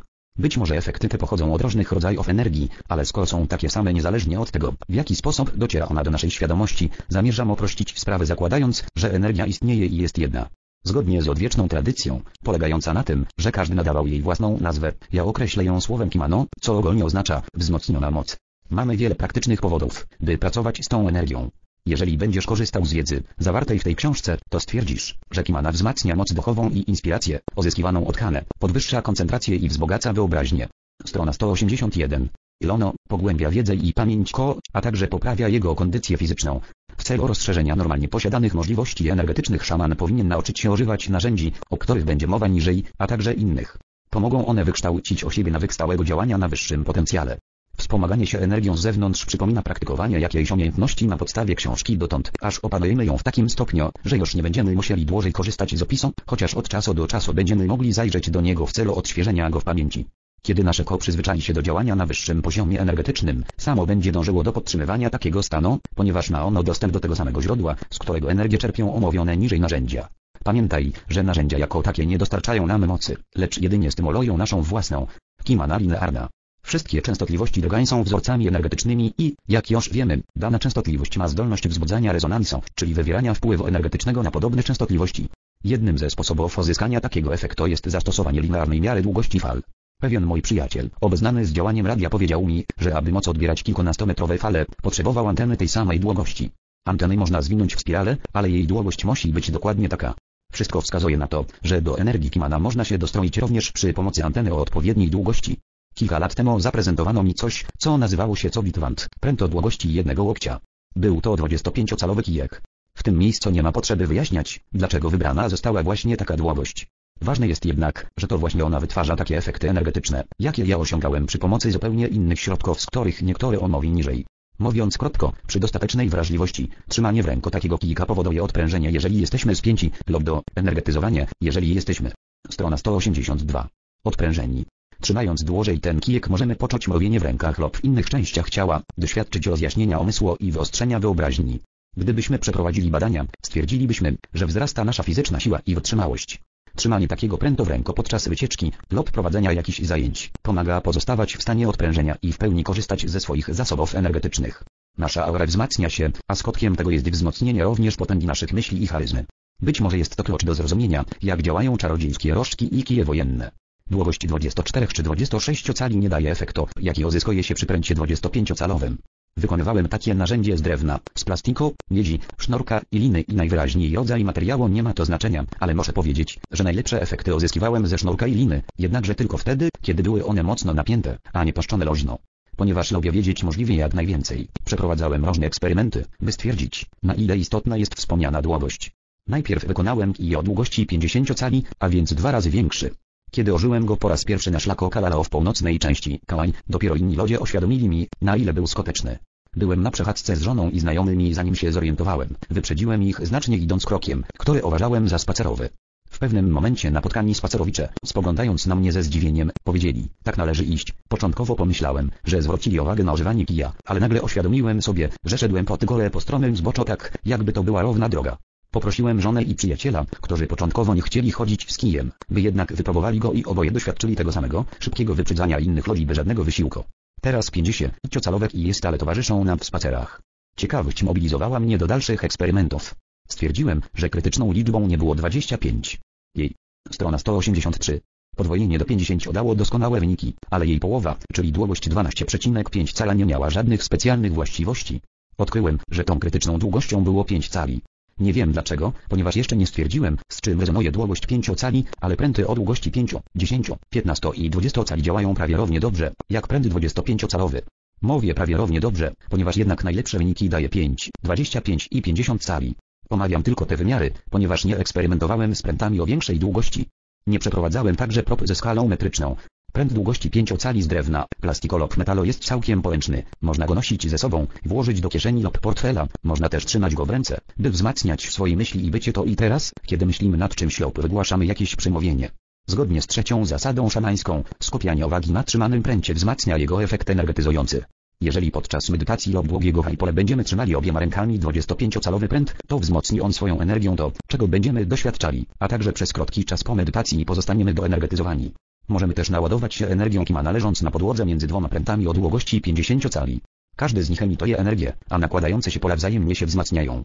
Leżenie między dwoma prętami daje silniejszy efekt, niż jeden pręt leżący w pobliżu. Kimana rotacyjna. Na początku lat siedemdziesiątych Charles Schreborne demonstrował w różnych miejscach Los Angeles coś naprawdę niezwykłego. Był to przedmiot w kształcie kajaka, wykonany z drewna lub plastiku. Ze względu na kształt i wypolerowaną powierzchnię przedmiot ten był piękny i przyjemny w dotyku. Niezwykłe natomiast było jego zachowanie. Jeżeli został umieszczony na równej, gładkiej powierzchni i wprawiony w ruch obrotowy zgodnie z ruchem wskazówek zegara, obracał się płynnie dłużej, niż się sądzi, że powinien. Wprawiony w taki sam ruch, ale w odwrotnym kierunku obracał się przez chwilę, a następnie zaczynał. Strona sto osiemdziesiąt cztery. Kiwać na boki, potem zatrzymywał się i przez chwilę kręcił odwrotnie.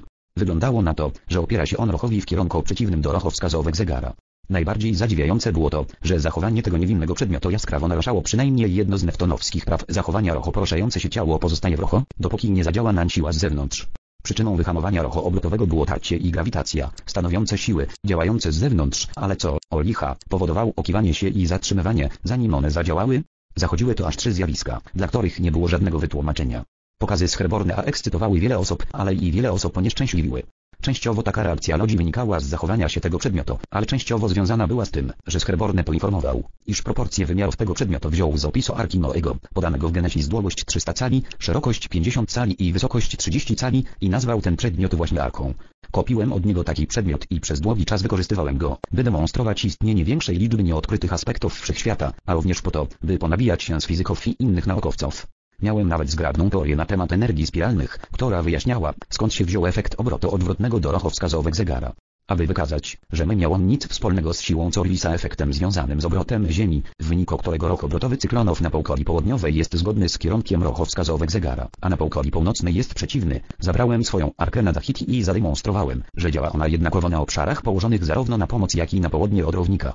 Moją zgrabną teorię obalił jeden z uczniów, który przysłał mi dwa egzemplarze arki wykonane z tej samej gałęzi leszczyny. Jeden egzemplarz działał tak jak mój, a drugi dokładnie odwrotnie. W ten sposób zrobiłem z siebie pośmiewisko, chociaż wcześniej sam wyśmiewałem się z innych. Później, pod koniec lat siedemdziesiątych w Scientific. Strona sto osiemdziesiąt pięć. Amerycan okazał się artykuł na temat innych przedmiotów, które wykazywały takie same własności, jak arka Schreborne'a. Znaleziono je w starych irlandzkich grobach. Wykonane były z kamienia i charaktery zowały się takim samym zachowaniem podczas obrotu. Archeologowie nazwali je celtami, a fizycy radleback przeciworkotkami, ale nikt z nich nie miał pojęcia, do czego służyły.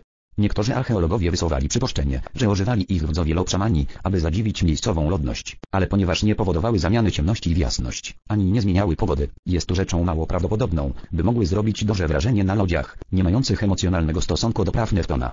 Niektóre badania naukowe pokazały, że efekt ten ma zasadniczo związek z kształtem i położeniem górnej i dolnej osi względem siebie.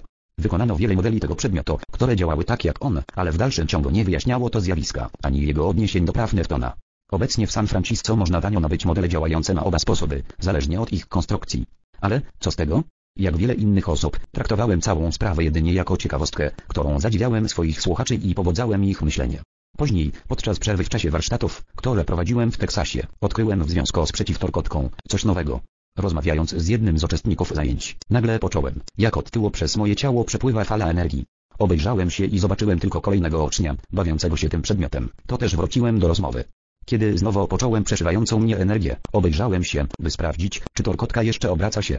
Wydarzenie to zapoczątkowało łańcuch skojarzeń i szereg eksperymentów, które wykazały ostatecznie, że torkotka generuje silną falę energii kimana, pojawiającą się w czasie obrotu i znikającą chwilę po ostaniu ruchu. Jedno z doświadczeń przeprowadziliśmy z butelką taniego wina. Torkotka obracała się obok niego przez pięć sekund. W ciągu tak krótkiego czasu wino zmieniło się do tego stopnia, że smakowało jak stare i szlachetne. Jeszcze cenniejszym odkryciem, choć to z winem nie było błahe, było to, że skupiając uwagę na obracającej się strona sto osiemdziesiąt sześć. Torkotceła dojemy swoją aurę zdrową energią, pozyskując także inne efekty energetyczne, o których była mowa wyżej. Od tego czasu podobne wyniki zaczęliśmy uzyskiwać przy pomocy żyroskopu. Już to widzę, kiedy wieść o tym się rozniesie, na terenie całego kraju będą organizowane kursy pod hasłem „Jak wykręcić swoją drogę do sukcesu”. Kimana geometryczna. Wszystko jest energią, która wibruje według określonego wzorca. Jeden wzorzec lub kombinacja wielu decyduje o tym, jak dana energia się przejawia, jako wiatr, jako ptak czy jako człowiek. Logicznym wnioskiem stąd jest to, że większość wzorców rezonuje z najbardziej podstawowymi energiami. Nasz fizyczny wszechświat możemy opisać, między innymi, jako kombinację linii prostych i krzywych. Ale same linie nie tworzą wzorców, tworzy je sposób ich połączenia. Podstawową figurą, którą możemy stworzyć z linii krzywej, jest okrąg, a najprostszy kształt zbudowany z linii prostych to trójkąt. Być może powiesz, że to ładne figury, ale one nie tylko są ładne, są również bardzo pożyteczne, ponieważ okręgów i trójkątów możemy używać do rozluźniania mięśni, do zwiększania wrażliwości zmysłów i podwyższania naszych możliwości energetycznych. W jaki sposób? Patrząc na nie, siedząc w nich, rozwieszając je po całym domu. W czasach starożytnych ludzie używali takich wzorców jako mandali, na których skupiali wzrok, lub jako dywaników, na których modlili się, albo jako obrazów, wieszanych na ścianach, by doenergetyzować otoczenie. Często przekształcali podstawowe elementy w bardziej skomplikowane formy, ale okręgi i trójkąty pozostawały podstawą. Okręgi generują energię, która jest relaksująca i pomaga w myśleniu i w medytacjach. Można używać okręgów wyciętych z różnych materiałów, ale także tych tylko narysowanych lub namalowanych na jakiejś powierzchni. Możecie wierzyć lub nie, ale obręcz hola, hoop jest potężnym narzędziem medytacyjnym. Siedzenie w niej jest bardzo relaksujące i korzystne, zwłaszcza podczas przerw intensywnej pracy. Okrąg można ułożyć również ze sznurka, ale nie jest to łatwe. Bardzo dobrą przeciwwagą do intensywnej pracy, wymagającej ogromnej koncentracji, jest okrąg. Strona sto osiemdziesiąt siedem. Umieszczony w pobliżu tak, by można było na nie spoglądać. Ja na biurko, przy którym pracuję na komputerze, stawiam okrągłą tacę, ale można również położyć obok lub pomieścić na ścianie hołb kupiony w sklepie hobbystycznym. Dobrze jest powiesić duży okrąg w oknie. Zmienia on całą perspektywę i doświadczenie, związane z patrzeniem na świat zewnętrzny. Jeżeli chcesz doznać prawdziwej przyjemności, narysuj na białym papierze czarny okrąg o średnicy co najmniej piętnaście centymetrów i popatrz na nie przez chwilę. Kiedy w dostatecznym stopniu odprężysz się, poczujesz przypływ energii i doznasz wielu niecodziennych wrażeń wzrokowych. Trójkąt daje efekt stymulowania energii, przydatny w aktywnej medytacji i intensywnej działalności umysłowej i fizycznej. Bardzo dobrym, przenośnym narzędziem energetyzującym jest trójkąt zbudowany na podłodze lub na ziemi z trzech prętów o długości pięćdziesiąt cali. Można w nim stanąć lub posiąść. Jeżeli mamy trójkąt, na który po obudzeniu się możemy spojrzeć lub w którym możemy stanąć na chwilę, to łatwiej będzie nam się dowodzić, a kilka trójkątów wokół miejsca pracy wyostrzy nasz umysł i zwiększy wytrzymałość. Ale zadbajmy o to, by w pobliżu było również kilka okręgów, na które można będzie spojrzeć, kiedy będziemy już zanadto spięci. Należy pamiętać, że nie wystarczy, by okręgi i trójkąty były w otoczeniu. Dla uzyskania pełnego efektu i maksymalnych korzyści należy skupiać na nich uwagę. Kimana trygonometryczna. Z początkiem lat siedemdziesiątych lotem błyskawicy ogarnęła Stany Zjednoczone moda, która zapanowała na kilka lat. Wyobrażam sobie gabinety, poddasza i sotereny na terenie całego kraju, gdzie miejsce zajmują nieużywane już piramidy. Jest dla mnie rzeczą zaskakującą, że po przeżyciu tej gorączki, podczas której wydano szereg książek na temat tych konstrukcji, tak mało moich uczniów jest obecnie obeznanych z ich energią. Mówiąc prosto i krótko, kształt piramidy, zwłaszcza ten oparty na modelu Wielkiej Piramidy w Egipcie lub na modelu z równymi wszystkimi krawędziami i kątami, posiada cechy, które można byłoby oznaczyć za szczególne, gdyby nie to, że tymi samymi niecodziennymi cechami charakteryzuje się wiele innych rzeczy. Ostatecznie, czymże? Strona sto osiemdziesiąt osiem. Innym jest piramida jak nie zestawem połączonych wzajemnie ze sobą trójkątów. Jednak wśród dokumentowanych niecodziennych cech piramidy jest niezaprzeczalna zdolność ostrzenia żyletek, konserwacja żywności oraz powodzenie energii psychicznej i fizycznej człowieka. Moim zdaniem piramida działa jak kondensator, wzmacniający otaczającą ją energię. Niezależnie od tego, jak można wyjaśnić to zjawisko, piramida wytwarza określone efekty energetyczne. Dwa najlepsze sposoby wykorzystania jej dla naszego celu, jakim jest rozszerzenie możliwości i wzmocnienie zdolności człowieka, to powierzenie jednej piramidy nad miejscem, w którym pracujemy, bawimy się, odpoczywamy i śpimy, albo odpoczywanie w wydzielonym miejscu, gdzie zainstalowana jest piramida o regularnej podstawie. Jeżeli w Twojej okolicy nie ma żadnego z nielicznych już producentów piramid, to dla celów osobistych możesz łatwo wykonać ją sam. Dla zbudowania wiszącej piramidy wystarczy wyciąć z kartonu lub innego sztywnego materiału cztery trójkąty równoboczne. Proponuję, by boki podstawy miały długość dziesięć do dwunastu cali. Następnie należy przyłożyć je do siebie i po zewnętrznej stronie skleić taśmą stykające się krawędzie. Zawiesić taką piramidę można na sznurku, przeciągniętym przez wierzchołek piramidy i zakończonym guzikiem. Z uwagi na to, że działa ona najskuteczniej, jej energia jest najintensywniejsza wtedy, kiedy jedna jej strona skierowana jest na północ magnetyczną. Być może potrzebny będzie dodatkowy sznurek przymocowany gdzieś wrogo, który będzie otrzymywał ją we właściwym położeniu, ale jeżeli otaczające powietrze jest nieruchome, będziesz mógł stwierdzić, że piramida sama ostawia się jedną stroną do północy. Do zbudowania modelu, w którym można byłoby odpoczywać w pozycji siedzącej, należy wziąć osiem rolek lub drewnianych prętów jednakowej długości o średnicy pół cala. Z czterech z nich budujemy na podłodze podstawę, łączymy je ze sobą dowolnym sposobem, a następnie z każdego rogu wyprowadzamy po jednym pozostałe cztery pręty i łączymy je w środku nad podstawą. Jeżeli piramida ma być wysokości dwóch metrów, to pręty muszą mieć długość po trzy metry. To również ma zastosowanie zasada, że lepsze działanie całej konstrukcji zapewnia. Strona sto osiemdziesiąt dziewięć. Ostawienie jednej jej strony w kierunku północy magnetycznej. Jak pewnie domyśliłeś się już, sam zarys modelu działa równie dobrze, jak piramida, której ściany są wypełnione.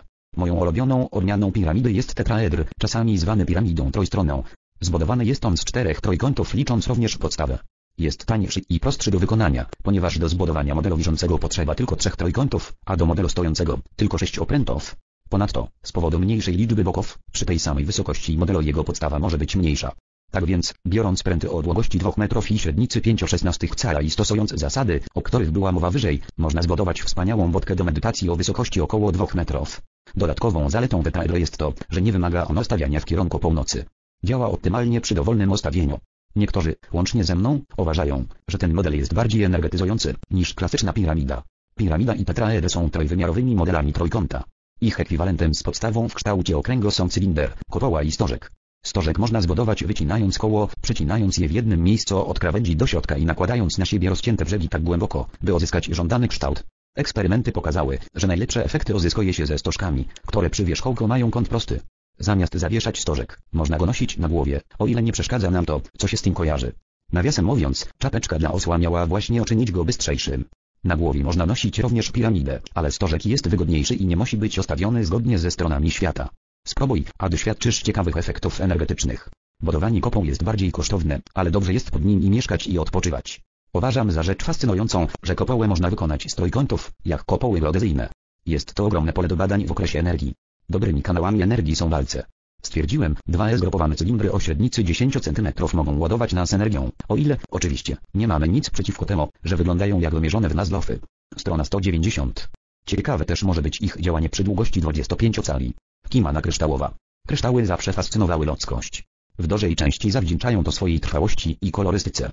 Wygląda na to, że wiele zwierząt, a nawet niektórych ptaków, posiada instynktowne pragnienie zbierania twardych i błyszczących przedmiotów, chociaż czasami wydaje się nam, że nie służą one żadnemu konkretnemu celowi. Częściowo tym, co nas przyciąga w kryształach, jest piękno i tajemniczość ich struktury, które pobudzają wyobraźnię i ciekawość ludzką.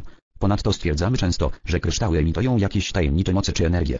Zgodnie z pewnym autorytatywnym źródłem, definicja kryształu jest następująca. Ciało stałe zbudowane z atomów ułożonych w uporządkowane, powtarzające się szeregi. Krystalografowie rozróżniają siedem geometrycznych układów. Trójskośny, jednosko, śny, rąbowy, tetragonalny, tygonalny, heksagonalny i sześcienny. Układ atomów decyduje o ostatecznym kształcie całkowicie uformowanego kryształu. Na przykład atomy chlorkosodu ułożone są w kształcie sześciano. Można to zobaczyć oglądając sol przez szkło powiększające. Inną cechą kryształów jest to, że dany ich rodzaj zawsze ma ścianki nachylone pod tym samym kątem. Na przykład, gona ścianka kryształu kwarco zawsze tworzy kąt około pięćdziesięciu dwóch stopni, nawiasem mówiąc, jest to taki sam kąt, jaki tworzy podstawa wielkiej piramidy w Egipcie z jej bokami. Nie wszystkie kryształy tworzą się w ten sam sposób. Niektóre, na przykład diament, powstały w wyniku działania bardzo wysokiej temperatury i ogromnego ciśnienia. Inne, takie jak kwarc, są efektem powolnego przesączania się i zastygania materiału w postaci roztworu. Z powodu dużego jego nagromadzenia te ostatnie mogą wyrastać do ogromnych rozmiarów, ale nikt dotąd nie wie, jakie siły powodują, że rosną one w różnych kierunkach. Grupa kryształów kwarcu, wyrastająca ze skały macierzystej, wygląda tak, jakby materiał ten został zamrożony w momencie eksplozji. Jednym z najatrakcyjniejszych cech kryształów jest ich barwa, strona sto dziewięćdziesiąt jeden. Ponieważ liczba kolorów i ich odcieni jest nieskończona. Zabarwienie kryształom nadają mikroskopijne ilości zanieczyszczających substancji, które nie są częścią składową samego kryształu. Tymi zanieczyszczeniami bywają chrom, tlenek tytanu, tlenek niklu, żelazo, magnez oraz wiele innych substancji. Należy przypomnieć, że kolor, w którym, według nas, jest dany kryształ, to kolor odbijany od niego.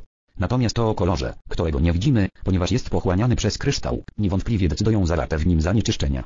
Dobrze jest o tym pamiętać. Z uwagi na to, że to właśnie zanieczyszczenia określają zabarwienie, często nadajemy odmienne nazwy kryształom, które mają ten sam skład chemiczny. Na przykład, robin, szafir i topas zbudowane są z tlenku aluminium, a opal, agatametyst, cytryn oraz kryształ górski to dwutlenek krzymu. Ciekawą i ważną właściwością niektórych kryształów jest fakt, że w pewnych warunkach mogą one emitować własne światło. Są wśród nich takie, które przejawiają tę zdolność w promieniach ultrafioletu. Zjawisko to nazywa się fluorescencją. Zachodzi ono także przy zwykłym świetle dziennym, które zawiera promienie ultrafioletowe, ale wzwodzone w ten sposób świecenie jest na tyle słabe w porównaniu z normalnym światłem odbitym, że na ogół nie jest dostrzegalne. Kryształy, które w dzień wydają się szare i matowe, w ciemności pod wpływem promieni ultrafioletowych mogą nabierać wspaniałej barwy czerwonej, zielonej, błękitnej i tym podobne. Bywa też, że jakiś piękny kolor, widzialny w świetle dziennym, zamienia się w takich warunkach inny, często równie piękny. Pierwiastki, decydujące o zabarwieniu kryształu, nazywają się aktywatorami, wśród których najczęściej spotykanymi są chrom, miedź, złoto, ołów, magnez, srebro, strąd i cynk. Jaskrawe kolory, które widzimy, nie są efektem odbijania się promieni ultrafioletowych, ponieważ są one niewidzialne dla naszego oka, natomiast promieniowanie to pobudza aktywatory, emitujące własne światło. W większości kryształów, wykazujących właściwości fluorescencyjne, ta stymulowana emisja światła występuje tylko w momencie bombardowania aktywatorów przez promienie ultrafioleto. Kiedy bombardowanie ostaje, zanika również zjawisko fluorescencji. Strona sto dziewięćdziesiąt dwa. Niektóre kryształy posiadają zdolność zwaną fosforyzacją, która polega na tym, że przez krótki okres czasu po osunięciu źródła promieniowania ultrafioletowego taki minerał nadal emituje swoje własne światło. Zdolność taką przejawiają między innymi diament, robin i gips. Po naświetleniu ultrafioletem diament umieszczony na światłoczołej kliszy pozostawia obraz otaczającego go pola energetycznego, będącego wynikiem stymulacji. Postać kryształów, będących ciałami stałymi o dużej gęstości i uporządkowanej strukturze, może być zmieniona przy użyciu ogromnej ilości energii cieplnej, którą następnie mogą one oddawać przez dłuższy czas. Dlatego właśnie w dawnych czasach używano podgrzanych kamieni do stwarzania atmosfery komfortu, do ozdrawiania, a także do gotowania. Pewna tradycyjna hawajska potrawa mięsna do dziś gotowana jest właśnie w ten sposób. Energię świetlną w ciepło najlepiej mogą przekształcać ciemne kryształy i kamienie, ponieważ pochłaniają one światło, a emitują energię cieplną. Niektóre z kryształów posiadają właściwości elektryczne. Na przykład, w kwarco i turmalinie może powstawać zjawisko piezoelektryczne. Przy zginaniu lub skręcaniu kryształy te wytwarzają ładunki elektryczne. Zachodzi to przekształcanie jednego rodzaju energii w inny. W przypadku kwarcu mocny nacisk może spowodować świecenie lub pojawienie się ognia. Pocierając szybko kilka kryształów górskich razem w ciemności zauważymy, że świecą. Prawdopodobnie będą również iskrzyły, co nie powinno dziwić, ponieważ dobrze znany krzemień jest również odmianą kwarcu.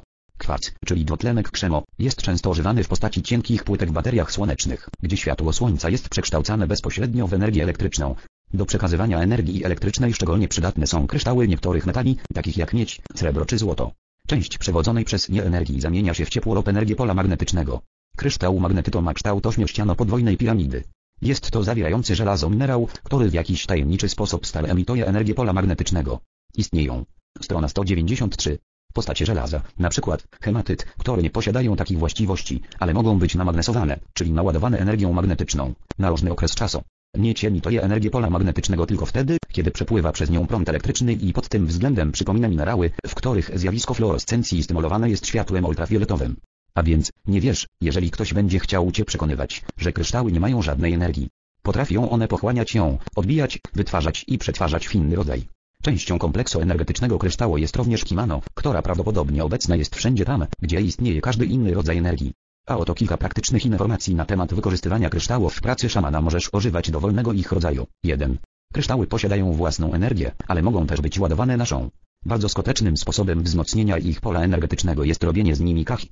Proponuję jedną dłoń, może być lewa, ale nie musi, położyć na czopko głowy lub na pępko, a w drugiej trzymać kryształ i przez chwilę koncentrować się na obydwo.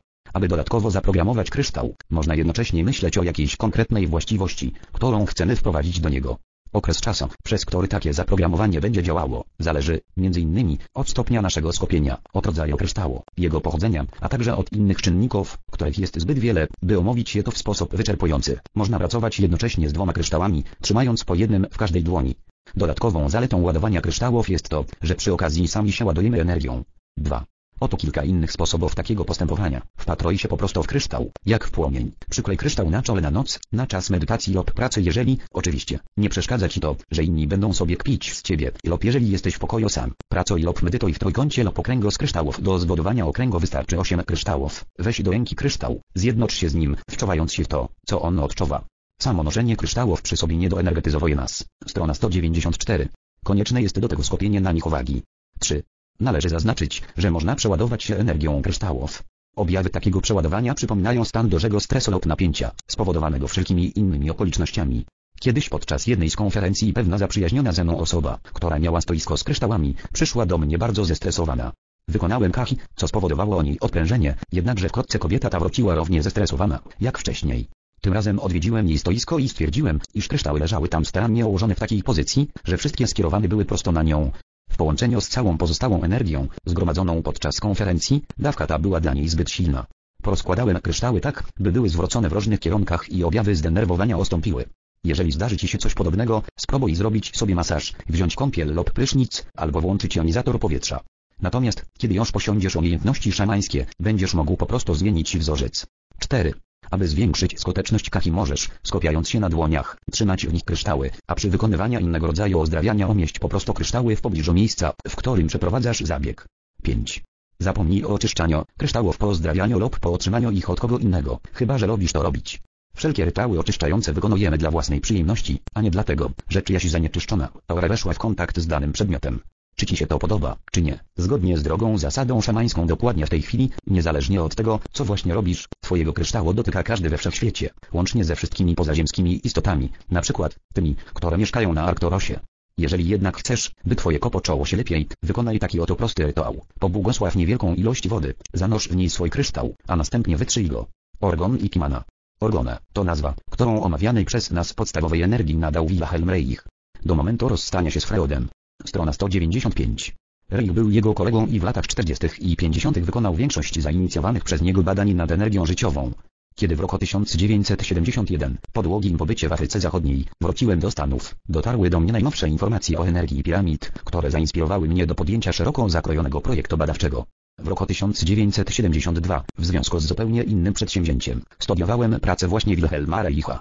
Wkrótce stało się dla mnie jasne, że to, co nazywał on orgonem, ma ścisły związek z energią piramid, a także, że obie te energie mają wiele wspólnych cechów z tym, co ja nazwałem Kimana. Pierwszą rzeczą, jaka przyciągnęła moją uwagę, było doniesienie Reicha o efekcie odwadniającym orgonu, ponieważ podobny efekt osiąga się w piramidzie. Ale pierwszy eksperyment, jaki przeprowadziłem, związany był z ostrzeniem żyletek. W owym czasie fakt, że przy pomocy piramidy można ostrzyć żyletki, był już powszechnie znany i łatwo można było to zademonstrować. Dlatego założyłem, że skoro orgon jest tą samą energią, która działała w piramidzie, to wytwarzające go urządzenie powinno je również ostrzyć. Kiedy włożyłem żyletkę do takiego urządzenia mojej własnej konstrukcji, czyli do plastikowej medalniczki obłożonej folią aluminiową, stwierdziłem, że działa ono właśnie tak. Po tym doświadczeniu wielokrotnie przy użyciu różnorodnych urządzeń demonstrowałem, że orgon i energia piramid są tym samym. Skupiłem się więc na doskonaleniu wynalazku i odkrywaniu, jak można wzmocnić jego działanie. Pierwsze urządzenie Reicha do wytwarzania organu, zwane również akumulatorem L O P, oraz co, zbudowane było z prostego metalowego pudełka. Później odkrył on, że energię tę można wzmocnić, owijając je jakimś materiałem organicznym, np. celotekstem.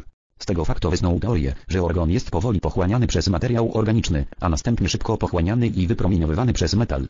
Jeszcze później Reich stwierdził, że energię tę można wzmacniać przez dodawanie kolejnych warstw materiału organicznego i nieorganicznego. Najpotężniejszym narzędziem skonstruowanym przez niego było.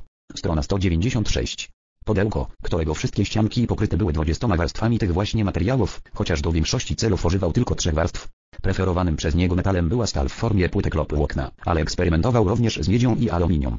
W charakterze materiału organicznego najczęściej używał celoteksu lub wełny, lecz stwierdził, co wydawało się dość dziwne, że dobre wyniki osiąga się również z użyciem szkła. W jednej ze swoich książek wspomniał także, że najprawdopodobniej dobry mógłby być plastik. Idąc tym tropem zdecydowałem się użyć, w charakterze materiału organicznego, właśnie plastiku, ponieważ był tani i dostępny w ogromnej różnorodności. Kierując się teorią Reicha, zacząłem używać plastikowych pudełek, owiniętych folią aluminiową lub miedzianą i uzyskiwałem dość dobre wyniki. Drogą eksperymentów doszedłem do tego, że energia dobrze przechodzi przez plastikową pokrywkę i w ten sposób skonstruowałem swoje pierwsze urządzenie, które wprowadziłem do obrotu handlowego. Nazwałem ją zadziwiającą skrzynką Many, a wykonałem z małego pudełka akrylowego, którego pięć ścianek pokryłem miedzią. Była ona wygodna do noszenia i miała tę zaletę, że można było stawiać na niej pojemniki w celu naładowania ich zawartości. W tamtym czasie ciągle sądziłem, że energia musi być pochłaniana przez plastik, a wypromieniowywana przez metal. Jednakże, pewnego dnia mój najmłodszy syn zwrócił uwagę, że silniejszą energię odczuwa się od dołu pudełka, gdzie plastik nie był pokryty miedzią. Kiedy fakt ten został potwierdzony, doznałem olśnienia. Posiadając podstawową wiedzę z zakresu elektroniki, zdałem sobie sprawę z tego, że miałem do czynienia z rodzajem kondensatora, toteż nie chodziło to o materiał organiczny i nieorganiczny. Najważniejszą cechą użytych materiałów była ich zdolność przewodzenia i izolowania, a nie ich pochodzenie. To dlatego szkło dawało efekt równie dobry, jak materiały organiczne, których używał Reich. Dokonawszy takiego odkrycia przedsięwzięliśmy nową serię eksperymentów, w wyniku których powstała tabliczka Many, która była jeszcze wygodniejsza niż skrzynka. Oryginalna tabliczka składała się z pojedynczej płytki. Strona sto dziewięćdziesiąt siedem. Miedzianej, umieszczonej między dwoma arkoszami akrylu lub styreno. W niektórych modelach użyto nawet czterech takich warstw. Stwierdzono, że urządzenie to emituje energię z obu stron. Było ono wielkości zwykłej karty magnetycznej. Efekt energetyczny pojawiał się wtedy, kiedy składano razem przewodnik i izolator. Był on tym lepszy, im lepsze było przewodzenie i izolowanie. Ponadto, w przeciwieństwie do kondensatorów, używanych w radioodbiornikach i innych urządzeniach, nieważne było, który z elementów składowych stanowił zewnętrzną warstwę. Tak więc, doszliśmy do tego, że doskonały efekt dawała bardzo cienka warstewka metalu połączona z bardzo dobrym izolatorem. To też następny model tabliczki M A I wykonany był w ten sposób, że płytka stereno była pokryta bardzo cienką warstwą czystego aluminium, nanoszoną drogą przemysłowego procesu rozpylania. Ostateczna wersja urządzenia była lekka, cienka i wytwarzała bardzo silne pole energetyczne. Mogła też być produkowana w dowolnych rozmiarach. Niestety, proces jej produkcji był zbyt kosztowny, by go można było kontynuować. To też zaczęliśmy rozglądać się za lepszym izolatorem. Pojawił się on w postaci żywicy syntetycznej i w ten sposób powstał Blockman. Było to małe plastikowe pudełeczko, przypominające opakowanie Poleko, o powierzchni około dwóch cali kwadratowych, wypełnione żywicą, w której osadzaliśmy mały arkusz miedzi lub aluminium. Efekt energetyczny był bardzo dobry, a i rozmiary urządzenia były wygodne, chociaż było ono cięższe niż poprzednia wersja, czyli tabliczka Many. Dalsze ulepszenia były skutkiem dwóch kolejnych odkryć. Chcąc ozdobić Blockmany, zastosowaliśmy siatkę dyfrakcyjną, znaną również pod nazwą folii laserowej.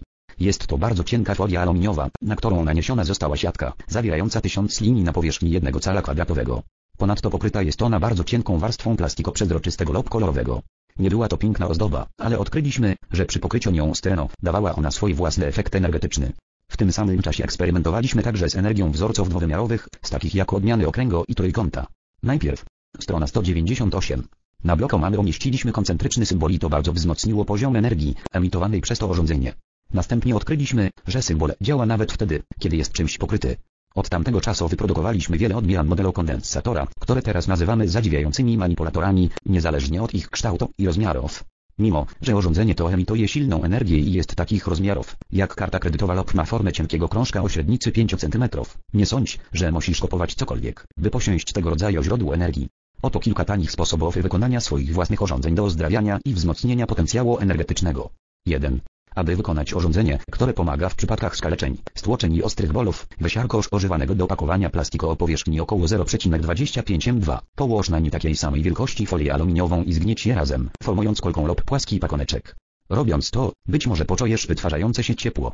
Wielowarstwowe urządzenie, które powstanie w ten sposób, będzie dawało lepszy efekt energetyczny niż większość kryształów. Bez kłopotu można przyłożyć je do każdego miejsca na ciele i równie łatwo jest je osunąć. dwa. Weź jakikolwiek plastikowy pojemnik i wyściel folią aluminiową lub wełną stalową. Dobre do tego celu są plastikowe jajka, produkowane na Wielkanoc.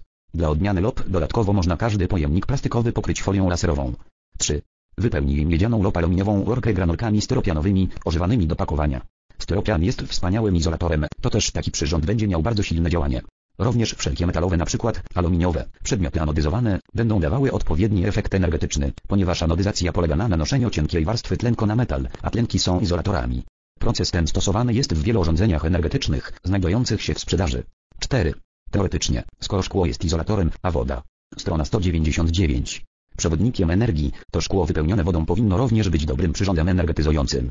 I rzeczywiście tak jest, zwłaszcza, gdy taki kondensator jest dodatkowo naładowany energią z innego źródła, np. energią słoneczną lub przekazaną przez ręce. Taką wodą dobrze jest podlewać rośliny. Teraz posiadasz wiedzę i masz do dyspozycji sposoby wzmacniania swoich możliwości energetycznych, dzięki czemu informacje, podane w następnym rozdziale, będą szczególnie cenne dla Twojego rzemiosła szamana miejskiego. Strona dwieście. Przygoda dziewiąta. Od spokoju wewnętrznego do harmonii zewnętrznej. Ewa i Kahika Pono i Manalo. Dobrze jest jednoczyć się w myśli, że wszyscy możemy żyć w pokoju. Szamani, podobnie jak i mistycy, używają do kształcenia umysłu takiej samej metody, ale służy im ona do różnych celów. Metoda ta nazywa się medytacją, a oznacza nieprzerwane skupianie się na czymś. Podstawowa technika, niezależnie od kultury, filozofii i intencji, polega na użyciu świadomego umysłu do podtrzymywania uwagi na ograniczonym zakresie doświadczania dotąd, aż pojawi się jakaś zmiana wewnątrz, albo na zewnątrz nas, lub też na obu tych poziomach. Ludzie wynaleźli wiele sposobów medytowania, opartych na wykorzystaniu umysłu lub zmysłów fizycznych, łącznie z wizualizacją, oddychaniem, śpiewem, wypowiadaniem słów, mroczeniem, ruchem, słuchaniem, dotykiem, wpatrywaniem się w coś itd. Wszystkie te sposoby mają jeden cel, koncentrowanie uwagi do momentu, gdy coś się zdarzy. Mówiąc ogólnie, celem mistyków jest oświecenie oraz ekspansja umysłu i ducha, która wywołuje poczucie jedności ze wszechświatem, a także rozszerza świadomość i pogłębia zrozumienie. Dla nich zjawiska i moce, związane z intuicją, fizyczne odprężenie i ozdrawianie umysłu czy ciała, to jedynie efekty uboczne, które czasami są korzystne, ale często prowadzą do rozpraszania się. Jako efekty uboczne traktują oni także inne niezaprzeczalne korzyści. Strona dwieście jeden. Płynące z medytacji, takie jak polepszenie związków z ludźmi, poprawa sytuacji finansowej i ozdrawiający wpływ na otoczenie danej osoby. Z punktu widzenia mistyków, jeżeli efekty takie mają miejsce, to dobrze, ale jeżeli ich nie ma, to też dobrze. Natomiast szamani wykorzystują medytację i kontemplację w celu uzyskiwania praktycznych korzyści dla tego świata, a jeżeli zdarzy im się oświecenie, to uważają je za miły efekt oboczny swojej działalności.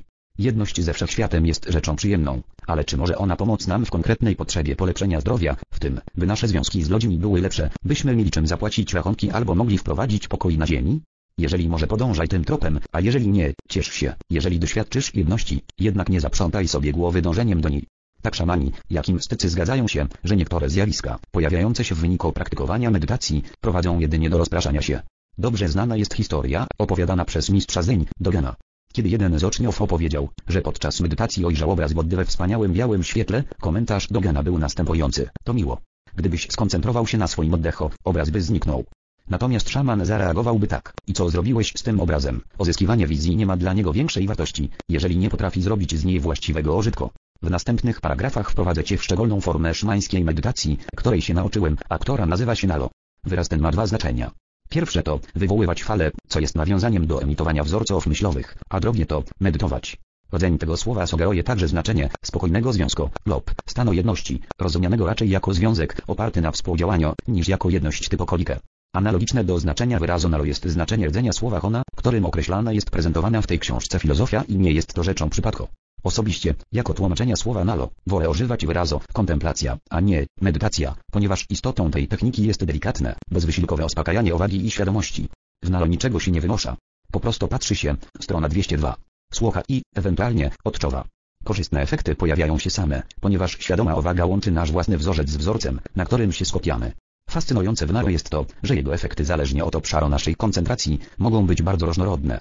Jak mówi trzecia zasada szamańska, energia podąża za uwagą, a kiedy energia płynie do konkretnego obiektu, na którym się skupiamy, obiekt ten wypełnia się nią. Pod wpływem doenergetyzowania jego wzorzec musi się zmienić, tak jak lód, któremu dostarczono ciepła, zamienia się w wodę, a podgrzewana woda przechodzi w stan lotny. Wzorzec, któremu dostarczyliśmy dodatkowej energii, albo zmienia się w doskonalszą wersję samego siebie, albo też przekształca się w coś całkowicie innego. Przy neutralnej lub pozytywnej koncentracji zmiana może być tylko pozytywna. W takim przypadku wzorzec, który jest szkodliwy i hamuje rozwój, zawsze zmienia swoją formę na pozytywną, a ten, który jest korzystny i pomaga w rozwoju, staje się jeszcze bardziej pozytywny. Natomiast koncentracja negatywna, pełna lęku, przyniesie efekt odwrotny. W mistycznych praktykach medytacyjnych na czasie koncentracji neutralnej pewne wyjątki można znaleźć jedynie w chrześcijaństwie i sufizmie, jako sposobu na usuwanie naszych osobistych pragnień, ponieważ chodzi o to, by nie stanowiły one przeszkody w rozwoju. Powodem, dla którego moglibyśmy stwierdzić, iż neutralna koncentracja może mieć pozytywne konsekwencje, jest to, że wszechświat jest z zasady pozytywny. Naładujmy w neutralny sposób tylko jakiś element w nim, a automatycznie wzmocnimy jego aspekty pozytywne. Należy jednak nadmienić, że nie istnieje żadna rzeczywiście neutralna medytacja mistyczna, ponieważ już sama pozytywna intencja, związana z medytacją, wpływa na rodzaj koncentracji. W szamańskiej technice nalo wcale nie staramy się być neutralni. Nie próbujemy także wzbudzać w sobie jakichkolwiek emocji. Postawą, jaką powinniśmy przyjąć podczas wykonywania tej techniki, jest spokojne, pozytywne oczekiwanie, które można porównać do stanu poprzedzającego wysłuchanie ulubionego utworu. Strona dwieście trzy. Muzycznego w nowym wykonaniu wysoko cenionego przez nas artysty. Oczekujemy, że utwór ten zabrzmi inaczej, ale spodziewamy się również, że wykonanie będzie perfekcyjne. Taki rodzaj nastawienia znacznie zwiększa korzyści płynące z praktykowania nalo. Korzyści te pojawiają się na kilka sposobów. Z uwagi na to, że przestajemy skupiać uwagę na wspomnieniach i aktualnych sprawach, zwiększających stres i napięcie, pojawia się odprężenie, a za nim często idzie ozdrowienie, wzmocnienie energii życiowej i większa jasność umysłu. To, na czym się koncentrujemy, by uzyskać takie efekty, jest mniej ważne. Bywa, że pojawia się inspiracja i rozwiązanie problemów, które mogą nawet nie mieć żadnego związku z tym, na czym się skupiamy. Jest to również konsekwencja rozluźnienia i wcześniejszych intencji lub pragnień. Inspiracja i wiedza na temat przedmiotu, na którym koncentrujemy uwagę, dociera do naszej świadomości z powodu istnienia połączeń między wzorcami. W wyniku długotrwałej koncentracji, kierowanej oczekiwaniami, nasze ciało bez wysiłku zbada cechy obiektu naszego zainteresowania, a to dlatego, że posiada ono naturalne zdolności naśladowcze. Pamiętajmy, że przez zwyczajne skupienie uwagi możemy tak wzmocnić, jak i osłabić wszystko, co chcemy. Ponadto, zupełnie niezależnie od naszych świadomych intencji ćwiczenie nalo spowoduje, że spokój i jedność, które powstaną w nas, będą rozprzestrzeniały się i w ten sposób wpłyną na wszystkie nasze związki. Należy jednak pamiętać, że wykonujemy tę technikę po to, by zmienić na lepsze siebie lub sytuację. Po pewnym czasie praktykowania, nalo, jak każdy inny rodzaj kontemplacji lub medytacji, może zacząć sprawiać nam ogromną przyjemność i jest to wspaniałe. ale jeżeli od razu zaczynamy stosować to ćwiczenie jedynie dla przyjemności i irytujemy się, kiedy jakieś okoliczności uniemożliwiają nam jego wykonanie, albo nawet tylko odczuwamy dyskomfort z tego powodu, wówczas stajemy się naukowcami i niczym nie różnimy się od alkoholika, narkomana czy fanatyka jogingo. Zarówno mistycy, jak i szamani przyznają, że po to, by nie stracić z oczu zasadniczego celu medytacji, świadomy umysł powinien spełniać w niej rolę przewodnika i kierownika. Działając. Strona dwieście cztery. Pod dyktando samego procesu, stajemy się jego niewolnikami. Oczywiście, jeżeli tak, czy inaczej, masz zamiar stać się naukowcem, to zauważ, że medytacja jest taniejsza, niż alkohol czy narkotyki, nie szkodzi tak jak jogging, a także nie krzywdzi nikogo innego. Niektórzy ludzie uważają, że najważniejszą częścią medytacji jest osiągnięcie całkowitej postki w umyśle. Są też nauczyciele, którzy ciągle jeszcze zachęcają do takiego nonsensu. Owszem, możliwe jest nauczenie się tego, możliwe jest również nauczenie się spania na gwoździach. Ale po co? Jedynym sposobem całkowitego opróżnienia umysłu jest pełne wyłączenie świadomości, co mija się z celem medytacji. Sądzę, że ci, którzy pierwsi sugerowali, że postka umysłowa jest stanem właściwym, źle rozumieli ten cel. Najprawdopodobniej chodziło o to, że tym pożądanym stanem miała być spokojna receptywność, w której nie powinno być mentalnej paplaniny, komentowania, czy aktywnego myślenia. Jednak, dla wielu ludzi bycie świadomym czegoś bez myślenia o tym jest równoznaczne z całkowitą postką. Niektóre formy medytacji zachęcają lub usprawiedliwiają krótkie okresy takiej postki, sugerując, że są to chwile, w których osiągamy wyższe stany duchowe. Z mojego własnego doświadczenia ze sobą i z innymi wynika jednak, że są to po prostu chwile nieświadomości, wynikające ze stresu lub słabej koncentracji. Nie znam nikogo, kto odnosiłby jakiekolwiek praktyczne korzyści z takich stanów. W nalu szczególnie ważne jest właśnie podtrzymywanie świadomości, chociaż jeżeli nam się to nie udaje, wybaczmy sobie i ćwiczmy dalej. Zwykle uważa się, że medytacja wymaga dyscypliny, że jest to praktyka, w którą, jeżeli chcemy uzyskać z niej korzyści, należy zaangażować się całkowicie. Jest w tym część prawdy, ale w pewnym sensie taki pogląd jest mylący. Medytacja ma dwa aspekty, cel i proces. Jeżeli angażujemy się w proces np. śpiewania mantry lub wpatrywania się w kwiat, możliwe jest uzyskanie korzystnych efektów obocznych takich jak np. odprężenie, które jednak nie muszą powodować innych zmian w naszym życiu. Może też być, że oczekiwane zmiany pojawią się dopiero po bardzo drogim okresie wykonywania tego procesu, co nasuwa wątpliwości. Strona dwieście pięć. Czy to właśnie on był czynnikiem, który je spowodował? W końcu. Medytacja jest tylko koncentracją uwagi, a proces jest jedynie wzorcem, który może przekształcić się w nawyk. Jeżeli powtarzamy jakąś czynność dostatecznie długo, staje się ona rzeczą przyjemną, nawet jeżeli trudno było jej się nauczyć.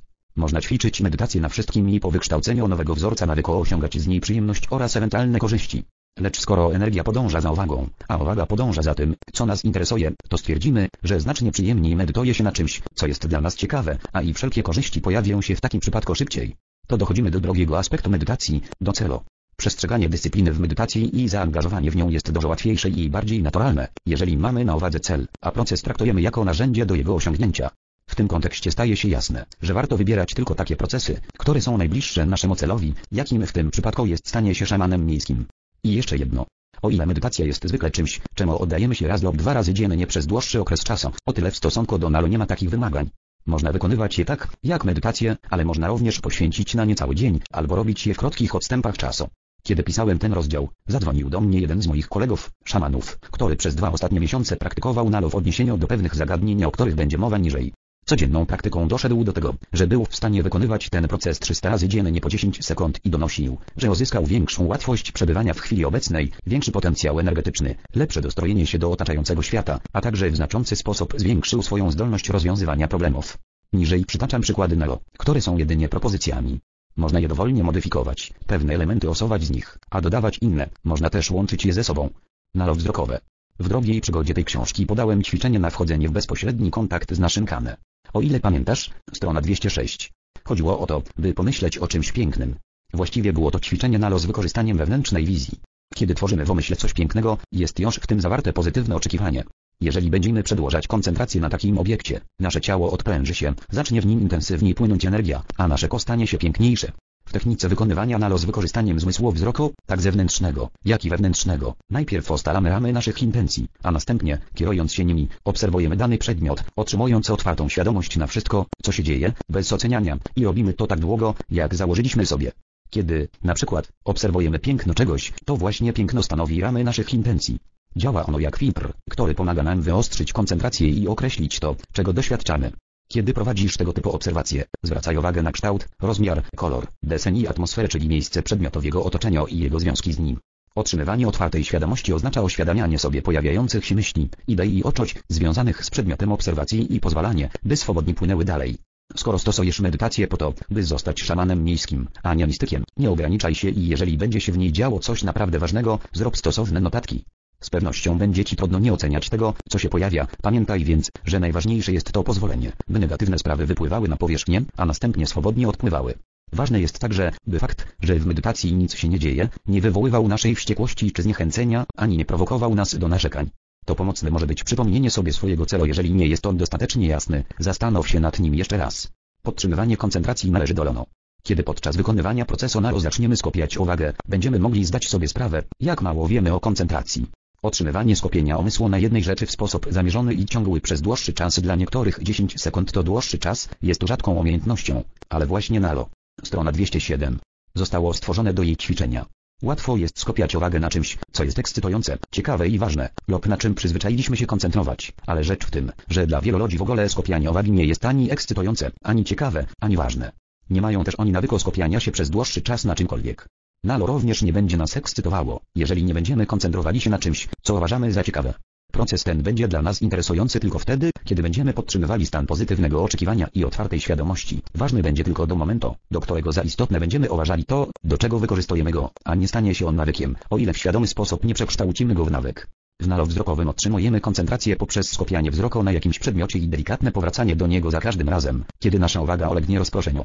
Jeżeli patrzeniu na coś towarzyszy wewnętrzna paplanina, nie należy się nią przejmować. Wykorzystaj pojawiający się potok słów tak, by wspomagał proces. Można to zrobić, świadomie używając słów do opisywania wyglądu lub cech danego przedmiotu. Taka czynność spowoduje, że ta część ciebie, która gada, będzie miała zajęcie, a jednocześnie będzie ci pomagała we właściwym skupianiu uwagi. Później, kiedy nastąpi trwałe odprężenie organizmu, słowa zanikną, a ty będziesz pozostawał sam na sam z obiektem koncentracji, ocząc się na poziomie go znacznie więcej, niż jesteś w stanie sobie wyobrazić. Oto kilka odmian N A R O wzrokowego. Aby uzyskać lepsze wyniki, wykonuj każdą z nich co najmniej przez tydzień i z tym samym obiektem. Wykonuj N A R O wzrokowe z koncentracją na czymś stosunkowo małym, co uważasz za piękne, na przykład na jakimś wyrobie artystycznym, na biżuterii, na kwiatku lub krysztale. Po prostu przyglądaj się temu przedmiotowi, ale dostrzegaj jego szczegóły. Zachowaj świadomość tego, co w danej rzeczy jest piękne i bądź otwarty na nowe odkrycia. Jeżeli chcesz, możesz zmienić położenie tego przedmiotu, obejrzeć go z innych stron, ale nie trzymaj go w ręce. Co jakiś czas zamykaj oczy, by zobaczyć obiekt. Strona dwieście osiem. Koncentracji wzrokiem wewnętrznym, przypominając sobie jak najwięcej szczegółów. Robisz to po to, by wyćwiczyć umysł w skupianiu się na życzenie, by wzmocnić świadomość piękna, a także by rozwinąć piękno i harmonię wewnątrz siebie. Wykonuj N A R O wzrokowe z czymś, czego nie uważasz za piękne, próbując jednak znaleźć piękno w tym przedmiocie. Możesz wziąć coś zwyczajnego, na przykład jakieś naczynie kuchenne lub stołowe, jakieś narzędzie, a jeżeli masz dość odwagi, weź, na przykład, niedopałki papierosów lub inne śmieci. Takie N A R O ma ogromną moc, to też nie odrzucaj tego pomysłu zbyt pochopnie. Jednym z najpiękniejszych doświadczeń duchowej harmonii, jakie mi się kiedykolwiek przydarzyło, miało miejsce podczas wykonywania wzrokowego N A R O z dwoma papierowymi kopkami na handlowym deptaku w Santa Monica, w Kalifornii. W dobrze znanym ci środowisku wykonuj wzrokowe N A R O na jakiejś jego części, na przykład na kącie pokoju, na ścianie lub jakimś meblu. Otwórz swoją świadomość na szczegóły, których dotąd nigdy nie dostrzegałeś, nawet jeżeli pozornie nie mają one żadnego znaczenia. Jeżeli sądzisz, że nie ma tam nic nowego, czego nie oświadamiałeś sobie dotąd, to ćwiczenie N A R O jest ci naprawdę potrzebne. Zakładanie, że nie ma nic nowego, w znaczący sposób hamuje nasz wzrost i to na wiele sposobów. Sen świata zmienia się z dnia na dzień i nigdy nie bywa taki sam, jak poprzednio. Ta odmiana N A R O uczy, jak wchodzić w głębokie połączenie z czymś, co jest nam dobrze znane po to, by ustanowić z nim intuicyjną komunikację. Używam tej techniki do odnajdywania zawieroszonych rzeczy w nieporządku, jaki mam w biurze, do rozmowy z domowymi zwierzętami, do poprawiania wzajemnych kontaktów z przyjaciółmi i klientami, a także do tego, by wiedzieć, co robić, kiedy mój komputer, Jonathan, odmawia posłuszeństwa. Wykonuj wzrokowe N A R O na dworze z nastawieniem, by odkryć coś nowego w naturze, o czym wcześniej nie wiedziałeś. Oświadamiaj sobie dostrzegalne szczegóły roślin, drzew, gleby, wody, chmur, ptaków, zwierząt i tym podobne, ale do skupiania uwagi wybieraj ograniczone obszary, na przykład pojedyncze rośliny, grupy roślin, chmury w jakiejś części nieba lub jedno zwierzę. Nowa rzecz, którą... Strona dwieście dziewięć. Uda ci się zauważyć, nie musi stanowić sensacyjnego odkrycia, wystarczy, że jest po prostu czymś nowym dla ciebie. W ten sposób nie tylko pogłębia się nasze rozumienie natury, ta odmiana N A R O dostarcza nam również wielu skojarzeń pomiędzy naturą i naszym życiem, a także wzmacnia świadomość istnienia w otaczającym nas środowisku pewnych wzorców, naturalnych lub sztucznie stworzonych. Wykorzystałem tę technikę do odnalezienia pary okularów w drogcianej oprawce, które ktoś zrobił w tahitańskiej dżungli. Wykonuj wzrokowe N A R O w odniesieniu do otaczającego cię świata, traktując go jako sen, a więc patrz na świat tak, jakby rzeczywiście był snem, projekcją twojej własnej świadomości, a nie konkretną rzeczą z materialnymi przedmiotami. Często ten rodzaj naru wprowadza ludzi w stany niepokoju, ponieważ w miarę, jak zaczyna się zmieniać wzorzec naszych nawykowych związków ze światem, mogą pojawiać się bardzo dziwne rzeczy. Pamiętaj, że jeżeli nie będzie Ci się to podobało, zawsze możesz przerwać wykonywanie ćwiczenia. Jednak lepiej dla Ciebie będzie, jeżeli stwierdzisz, że otwiera ono niepowtarzalne możliwości przeżycia wspaniałych przygód. Używam tego rodzaju naru do odkrywania nowych wymiarów i nowych snów, składających się na nasz globalny sen, co rozszerza zakres moich działań w różnych przedsięwzięciach. Wykonuj wzrokowe naro na czarnym okręgu o średnicy około piętnaście minus dwadzieścia centimetrów, narysowanym na białym tle. Wyobrażaj sobie wewnątrz tego okręgu ścieżkę lub drogę, która znika z pola widzenia za wzgorzem lub za zakrętem. Wejdź świadomością do okręgu i idź tam, gdzie prowadzi Cię droga lub ścieżka, szukając czegoś bez określania, czego. Być może poczujesz się, jakbyś był poza ciałem, możesz też, choć nie musisz, doznać wrażenia, że wykonujesz to ćwiczenie z zamkniętymi oczami. Istnieje również możliwość, że w danej sesji naru nie znajdziesz nic, ale najczęściej coś się znajduje. Po prostu podążaj za tym, co się dzieje. Ta odmiana naru pomaga otworzyć i wzmocnić naszą twórczą wyobraźnię, a także dostarcza wielu wspaniałych wizji. Wykonuj wzrokowe naru na jakimś symbolu, obrazie lub przedmiocie związanym z jakimś swoim celem lub. Strona dwieście dziesięć. Przedsięwzięciem. Kiedy skupiasz uwagę na danym temacie, Twoje wzorce łączą się i zmieniają. Najczęstszym efektem tego ćwiczenia jest pojawianie się różnych skojarzeń, starych i nowych, na temat obiektu koncentracji. Jeżeli się zdarzy, że zaczynając pracę z tym obiektem lub z powiązaniami, które on reprezentuje, poczujesz się spięty, Twoje ciało może przez jakiś czas trwać w takim stanie, ale w miarę kontynuowania skupienia uwagi nastąpi uwolnienie napięcia i powstanie nowy wzorzec Twojego związku z tym zagadnieniem. Ta odmiana naru jest dobra do harmonizowania związków z ludźmi, miejscami, pieniędzmi, sukcesami, a także z każdym działaniem skierowanym na dany cel. Pomaga też w pobudzaniu przepływu związanych z nim twórczych pomysłów. Wiele ludzi stosuje tę technikę podczas nauki, planowania i pracy, nawet nie zdając sobie z tego sprawy. Jeszcze jedną rzeczą, jaką osiąga się dzięki tej odmianie naru, jest powstawanie rezonansu, który zaczyna przyciągać z otoczenia różne rzeczy, mające związek z przedmiotem naszej koncentracji. Oto dlaczego mój przyjaciel zadzwonił do mnie, by mi opowiedzieć o swojej medytacji właśnie wtedy, kiedy pracowałem nad tym rozdziałem. Zadziałała to trzecia zasada szamańska. Pożyteczną odmianą poprzedniej wersji wzrokowego naru jest koncentrowanie się na symbolu, obrazie lub przedmiocie związanym z jakimś problemem w naszym życiu. Nie każdemu spodoba się ona. Niektórzy ludzie powiedzą, że nie chcą zasilać energią swoich problemów przez skupianie na nich uwagi, ale koncentracja typu naru nie czyni tego. Kiedy skupiamy się na problemie ze spokojnym nastawieniem pozytywnego oczekiwania bez preoceniania, problem zmienia się samoczynnie, ponieważ zmieniamy się my. Może się to objawić tym, że otrzymamy inną wizję naszego problemu, lub oświadomimy sobie coś ważnego w związku z nim, albo też bez naszej wiedzy i świadomego wysiłku zmienią się ogólne warunki, ale z pewnością coś się zmieni.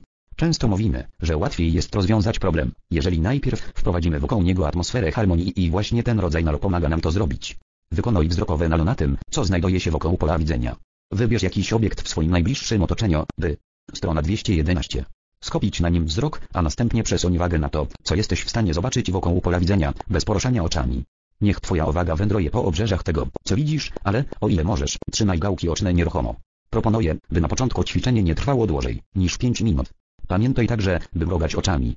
Poza zwykłymi korzyściami, jakie uzyskuje się z normalnej medytacji, celem tej odmiany naru jest zrelaksowanie gałek ocznych, zmiana pewnych mentalnych nawyków oraz rozszerzenie pola widzenia. W kulturze zachodniej niektórzy ludzie, wchodząc na drogę rozwoju, zbyt silnie starają się mieć bardzo wyraźne wizje, próbują ojrzeć to, o czym opowiadają inni, chcą widzieć rzeczy, których nie powinni widzieć i których się boją. Konsekwencją tych wysiłków jest często bardzo sztywny wzorzec widzenia, który graniczy z widzeniem tunelowym i powoduje silne napięcie mięśni oczu. Z uwagi na to, że pamięć jest przechowywana we wzorcach ruchu i pozycji mięśni, ograniczone widzenie może mieć związek z tłumieniem pamięci i z obsesją pamięciową, stanem, w którym nie możemy sobie czegoś przypomnieć. W ogromnej większości ludzie nie byli kształceni w efektywnym wykorzystywaniu umysłu, to też mają skłonność, by do czynności, do których wykonywania przeznaczony jest umysł, używać ciała, na przykład angażują ciało, gdy mają wrzucić piłkę do dołka lub do kosza i robią to jeszcze wtedy, kiedy piłka już leci we właściwym kierunku.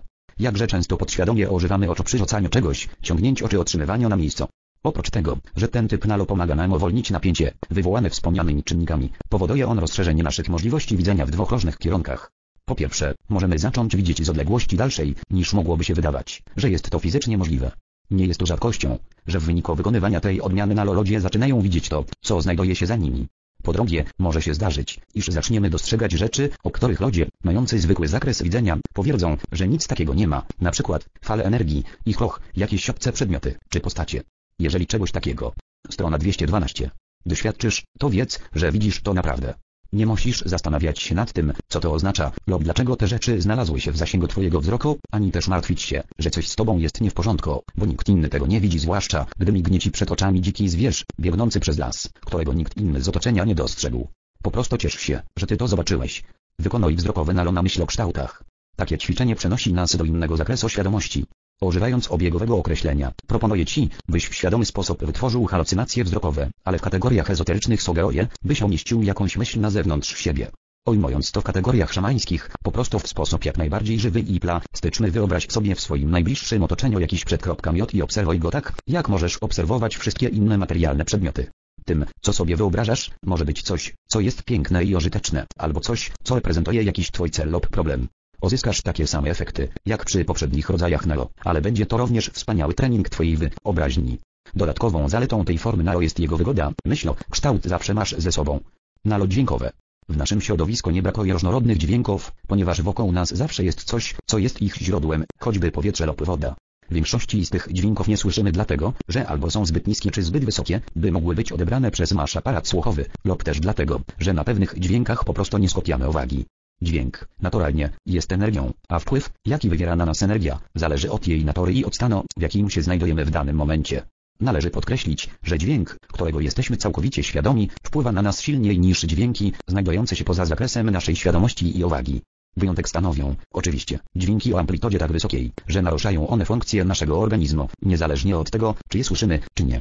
To jednak będziemy zajmowali się raczej takimi dźwiękami, jak słowa lub muzyka, które mniej więcej mieszczą się w normalnym zakresie. Strona dwieście trzynaście. Naszej percepcji, chociaż do ćwiczeń z koncentracją słuchową włączymy również dźwięki wewnętrzne i wyobrażone. Zanim przystąpię do opisu słuchowych odmian neo, chciałbym omówić zagadnienie podświadomościowych, kaset, pieśni i muzyki. Jestem pełen podziwu dla żyłki do interesów, jaką przejawiają ludzie, wytwarzający i sprzedający kasety podświadomościowe. Zysk z nich jest tak niewiarygodnie wysoki, zwłaszcza w przypadku tych droższych, że być może sam się zajmę takim biznesem. Ale sumienie każe mi najpierw powiedzieć Wam parę słów o takich materiałach. Określenie kaseta podświadomościowa oznacza, że działa ona na poziomie znajdującym się poniżej progu świadomości, albo że jej działanie jest zbyt dyskretne, by mogło być zauważone. A więc wprowadza się ludziom do umysłu pewne symbole i słowa, pochodzące z filmów lub fotografii, których intencją było takie stymulowanie podświadomości, by reagowała w określony sposób. Najlepiej, żeby reakcja ta polegała na nabyciu danego wyrobu. Takie chwyty ciągle jeszcze stosowane są w reklamach handlowych i w niektórych filmach, w celu pobudzenia naszych zmysłów. Nie dalej jak wczoraj w telewizji była awaria i kiedy klatki filmu przesuwały się wolniej, można było zaobserwować informacje, które być bezpośrednio do wykorzystaniem tej techniki jest produkcja kaset dźwiękowych, przeznaczonych do samorozwoju. Wiele firm reklamuje się, że produkuje takie nośniki dźwięku, na których nagrane są tysiące, a nawet miliony afirmacji na minutę i wmawia nam, że jeżeli będziemy ich słuchali, nasz podświadomy umysł zostanie zalany pozytywnymi przekazami, dzięki którym bez wysiłku zmienimy osobowość w czasie słuchania szumofal, albo śpiewu ptaków, czy czegoś tam innego. To prawda, że wiele ludzi uzyskuje z takich kaset zdecydowane korzyści. Jednakże musisz wiedzieć, że wynikają one z naszych oczekiwań, a nie ze szczególnej skuteczności nagranych afirmacji. Na podświadomym poziomie nasze ko i tak doskonale zna wszystkie pozytywne i negatywne stwierdzenia wygłaszane przez ludzi z naszego otoczenia, a także z radia i telewizji, już nie mówiąc o tych, które sami głośno wypowiadamy lub zachowujemy na. Strona dwieście czternaście. Poziomie myśli. Co powoduje, że afirmacje nagrane na taśmie podświadomościowej są czymś wyjątkowym poza tym, że muszą być nagrane na super wysokich częstotliwościach, jeżeli ma być ich milion na minutę. Wyjątkowe są tylko nasze oczekiwania i nasza uwaga. Zwłaszcza oczekiwania są dużo ważniejsze od tego, co jest nagrane na kasecie. Jedna z moich uczennic opowiadała, że słuchała takiej podświadomościowej taśmy, by wzmocnić wiarę we własne siły i osiągała doskonałe wyniki, dopóki nie odkryła, że pomyłkowo odtwarzała kasetę, która miała jej pomóc pozbyć się zbędnych kilogramów. Naukowiec o nazwisku Ozanów, który pracował nad przyspieszeniem procesu uczenia się, donosił, że lepsze wyniki uzyskiwało tych uczniów, którzy byli głęboko przekonani, że słuchają kasety z nagraniem do nauki we śnie, niż o tych, którzy rzeczywiście słuchali takiego nagrania. Piszę o tym, nie po to, by zniechęcić Was do kaset podświadomościowych, lecz po to, by pomóc Wam korzystać z nich w sposób mądry. Najskuteczniej działają kasety, mające wzmocnić motywację do podjęcia takich działań, które i tak bardzo chcemy podjąć. I, chociaż cena, jaką płacisz za takie nagranie, ma również wpływ na to, w jakim stopniu jest ona skuteczna, to należy pamiętać, że każda pozytywna kaseta odtwarzana bardzo cicho, będzie miała taki sam skutek, ale jedno zdanie, wypowiedziane z silną emocją, może wywrzeć na Twoim ko znacznie większe wrażenie, niż milion zlanych ze sobą afirmacji, nagranych na wysokiej częstotliwości. Bardzo starym sposobem na koncentrację uwagi jest wypowiadanie jakiegoś słowa lub zdania i jeżeli satysfakcjonują Cię zwykłe korzyści, wynikające z samego skupienia medytacyjnego, czyli zmniejszenie napięcia, polepszenie zdrowia, wyższy poziom energii, przecinek, kropka, jaśniejszy umysł, to możliwości masz to bardzo szerokie. Hinduski filozof Krishnamurti proponował wykorzystanie do tego celu nazwy Coca Cola, poeta Tennyson używał swojego nazwiska, a doktor Herbert Benson osiągał dobre rezultaty ze słowem one, rym. One, jeden, szyb. Tłum. Natomiast nie ma takich słów, ani zdań, które mają swoją własną magiczną moc, z wyjątkiem tych, którym określone znaczenia nadali sami ludzie i które działają, bo ludzie tego. Strona dwieście piętnaście. Oczekują.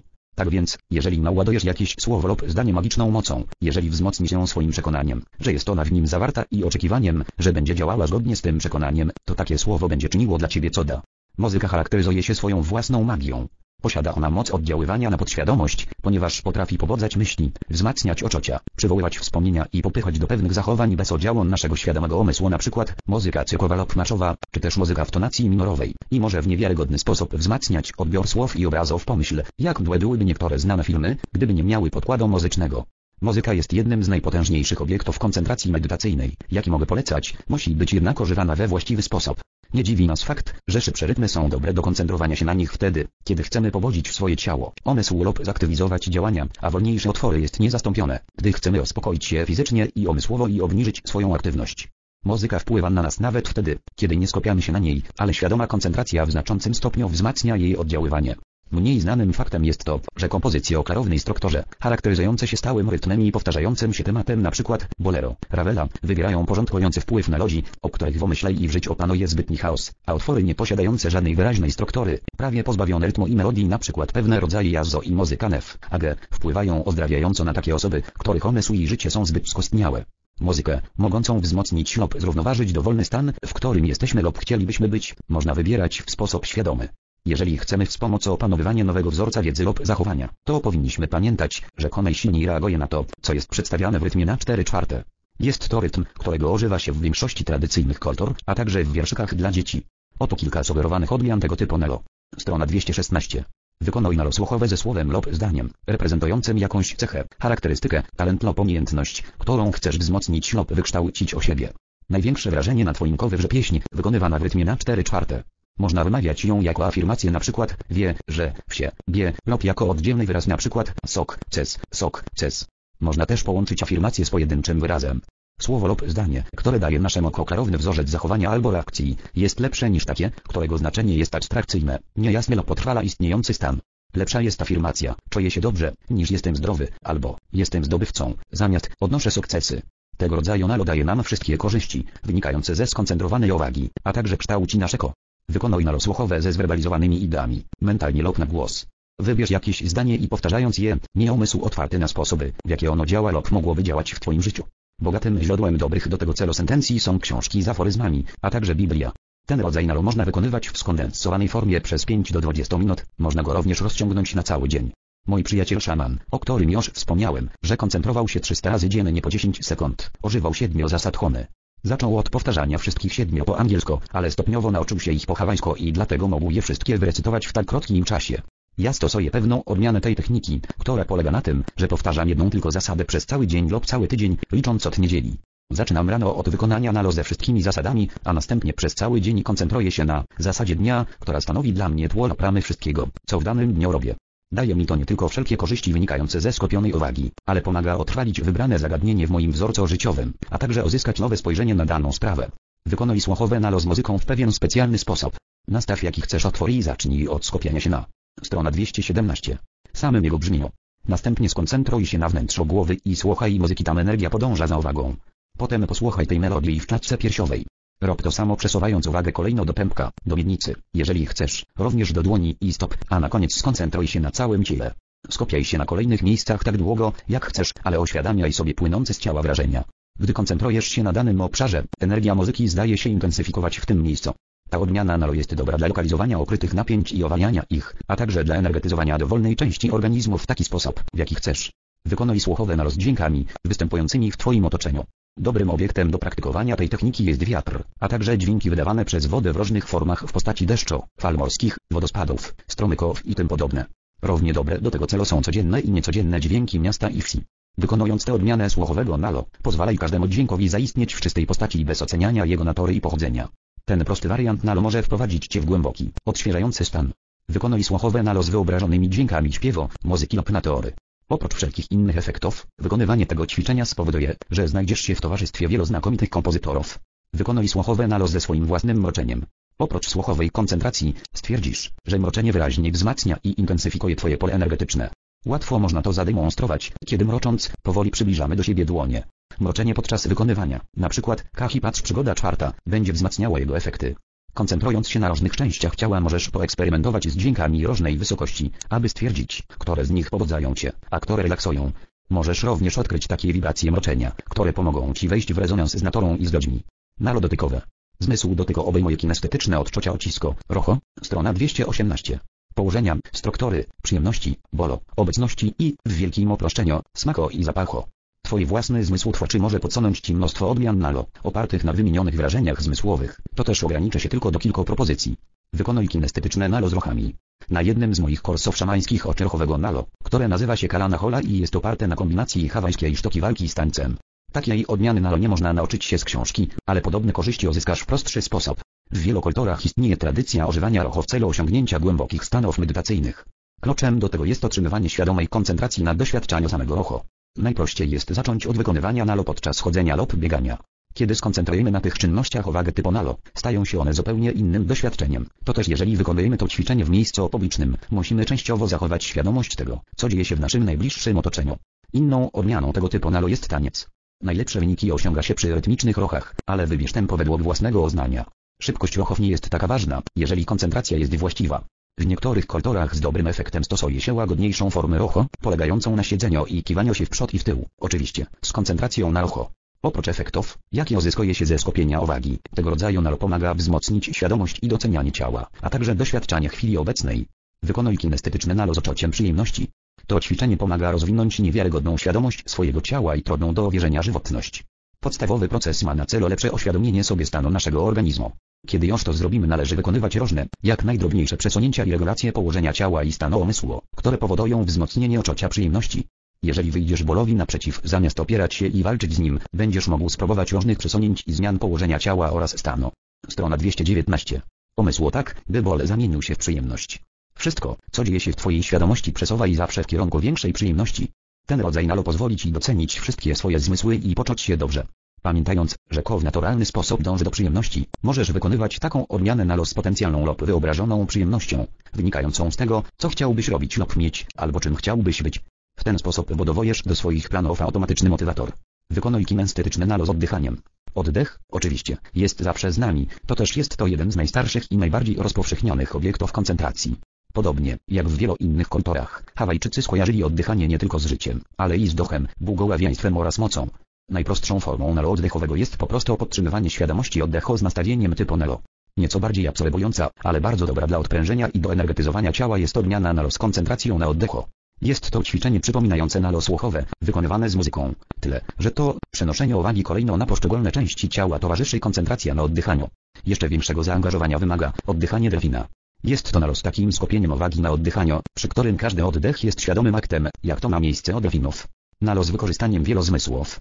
Niektóre z już omówionych odmian nalo obejmują elementy, o których będzie mowa niżej, ale teraz do procesu będziemy włączali pełną świadomość zmysłów. Wykonuj nalo z wykorzystaniem wielozmysłów przy wykonywaniu czynności fizycznych. Jeżeli, na przykład, wybierzesz spacer, bądź świadom wrażeń płynących z twojego ciała, łącznie z oddechem, oświadamiaj sobie wszystkie wizualne i dźwiękowe aspekty tego, co się dzieje wokół ciebie, a także wszystkie myśli, które pojawiają się podczas spaceru. Jeżeli robisz to z jedzeniem, jedz powoli i koncentruj się na wszystkich wrażeniach zmysłowych, towarzyszących temu doświadczeniu, włączając w to wrażenia wzrokowe, słuchowe, rochowe, smakowe i zapachowe. Tego rodzaju. Strona dwieście dwadzieścia. Nalo pomaga rozszerzyć i zintegrować świadomość tego, co odbierają zmysły, a także wzmocnić związki z otoczeniem. Wykonuj nalo z wykorzystaniem wielozmysłów przy czynności pisania. Pisanie, niezależnie od tego, czy wykonujemy je odręcznie, na maszynie, czy na komputerze, z samej swojej natury skupia i integruje wewnętrzną i zewnętrzną świadomość wizualną, werbalną i kinestetyczną. Jeżeli chcesz potraktować tę czynność jako ćwiczenie typu nalo, pisz o czymś, co chcesz robić, mieć, wiedzieć lub czym chciałbyś być. Takie nalo pomoże ci oczyścić intencje, oświadomić w sobie, czego rzeczywiście pragniesz i przyciągnąć to do siebie, a także otworzyć się na inspiracje i odpowiednie połączenia intuicyjne. Wykonuj nalo z wykorzystaniem wielozmysłów wraz ze świadomym oddychaniem. Taka odmiana ćwiczenia obejmuje to, co można nazwać wdychaniem życia do wszystkiego, czego doświadczamy. Podczas niego możesz myśleć, że przez oddech energetyzujesz aktualne doświadczenie. Chodzi to o świadome oddychanie przy wykonywaniu każdej czynności i przebywaniu we wszystkich okolicznościach, jakie niesie ci życie z nastawieniem, że energetyzujesz je lub wdychasz do całego swojego istnienia. Ćwiczenie to można wykonywać w połączeniu z każdym innym rodzajem nalo, z dowolną inną techniką i z każdym doświadczeniem naszego życia. podczas wzrokowego nalu oddychaj przez oczy, by energetyzować i wspierać to, na co patrzysz. W nalu słuchowym wyobrażaj sobie, że dźwięk, którego słuchasz, jest dźwiękiem wydawanym przez twój oddech, w nalu dotykowym kieruj energię oddechu do tego, czego dotykasz lub pozwól, by dany przedmiot stał się manifestacją twojego oddechu. Przy wykonywaniu każdego rodzaju czynności wyobrażaj sobie, że to, co cię otoczą, istnieje dzięki twojemu oddechowi. Efekty, jakie uzyskasz, mogą cię zaskoczyć. Wykonuj nalo z wykorzystaniem kilku zmysłów z koncentracją na byciu. Doświadczając wewnętrznego i zewnętrznego widzenia, słyszenia i dotykania, medytuj nad byciem tym, kim chcesz być. Technika ta bardzo przypomina walking, ale nie jest tym samym dlatego, że to odgrywasz rolę bycia w pełni sobą. Pomaga ona. Strona dwieście dwadzieścia jeden. Skupić uwagę na konkretnej koncepcji, którą chcesz reprezentować i przejawiać w swoim życiu. Może to być, na przykład, spokój, miłość lub moc. Jeżeli wybierzesz, na przykład, miłość, to w takim nalu będziesz medytował nad doświadczaniem prawdziwej, bezwarunkowej miłości do samego siebie, do swojego środowiska, do innych ludzi i do wszechświata, a także nad byciem kochanym taką samą miłością przez wszystko wszystkich, co cię otacza. Będziesz medytował nad tym, jak myślisz, odczuwasz, działasz, jak i co dajesz i otrzymujesz jako istota kochająca i jako istota kochana. Będziesz używał słów, obrazów, mchu i dotyku, aby kierować tymi doświadczeniami i wzmacniać oczecie szczęścia, które zapewnia ci miłość. Ten rodzaj nalu potencjalnie posiada największą moc ze wszystkich wymienionych. Strona dwieście dwadzieścia dwa. Przygoda dziesiąta. Ozdrawiająca moc symboli. Kokoloka, ikeika, opa objawienia można znaleźć w chmurach. Przytoczone wyżej przysłowie hawajskie posiada kaona, czyli okryte znaczenie. W starożytnych Hawajach chmury często interpretowano jako znaki lub symbole zdarzeń, ale były one również symbolami myśli. Dlatego też przysłowie to można przetłumaczyć także w sposób następujący. Doświadczenie jest budowane z myśli.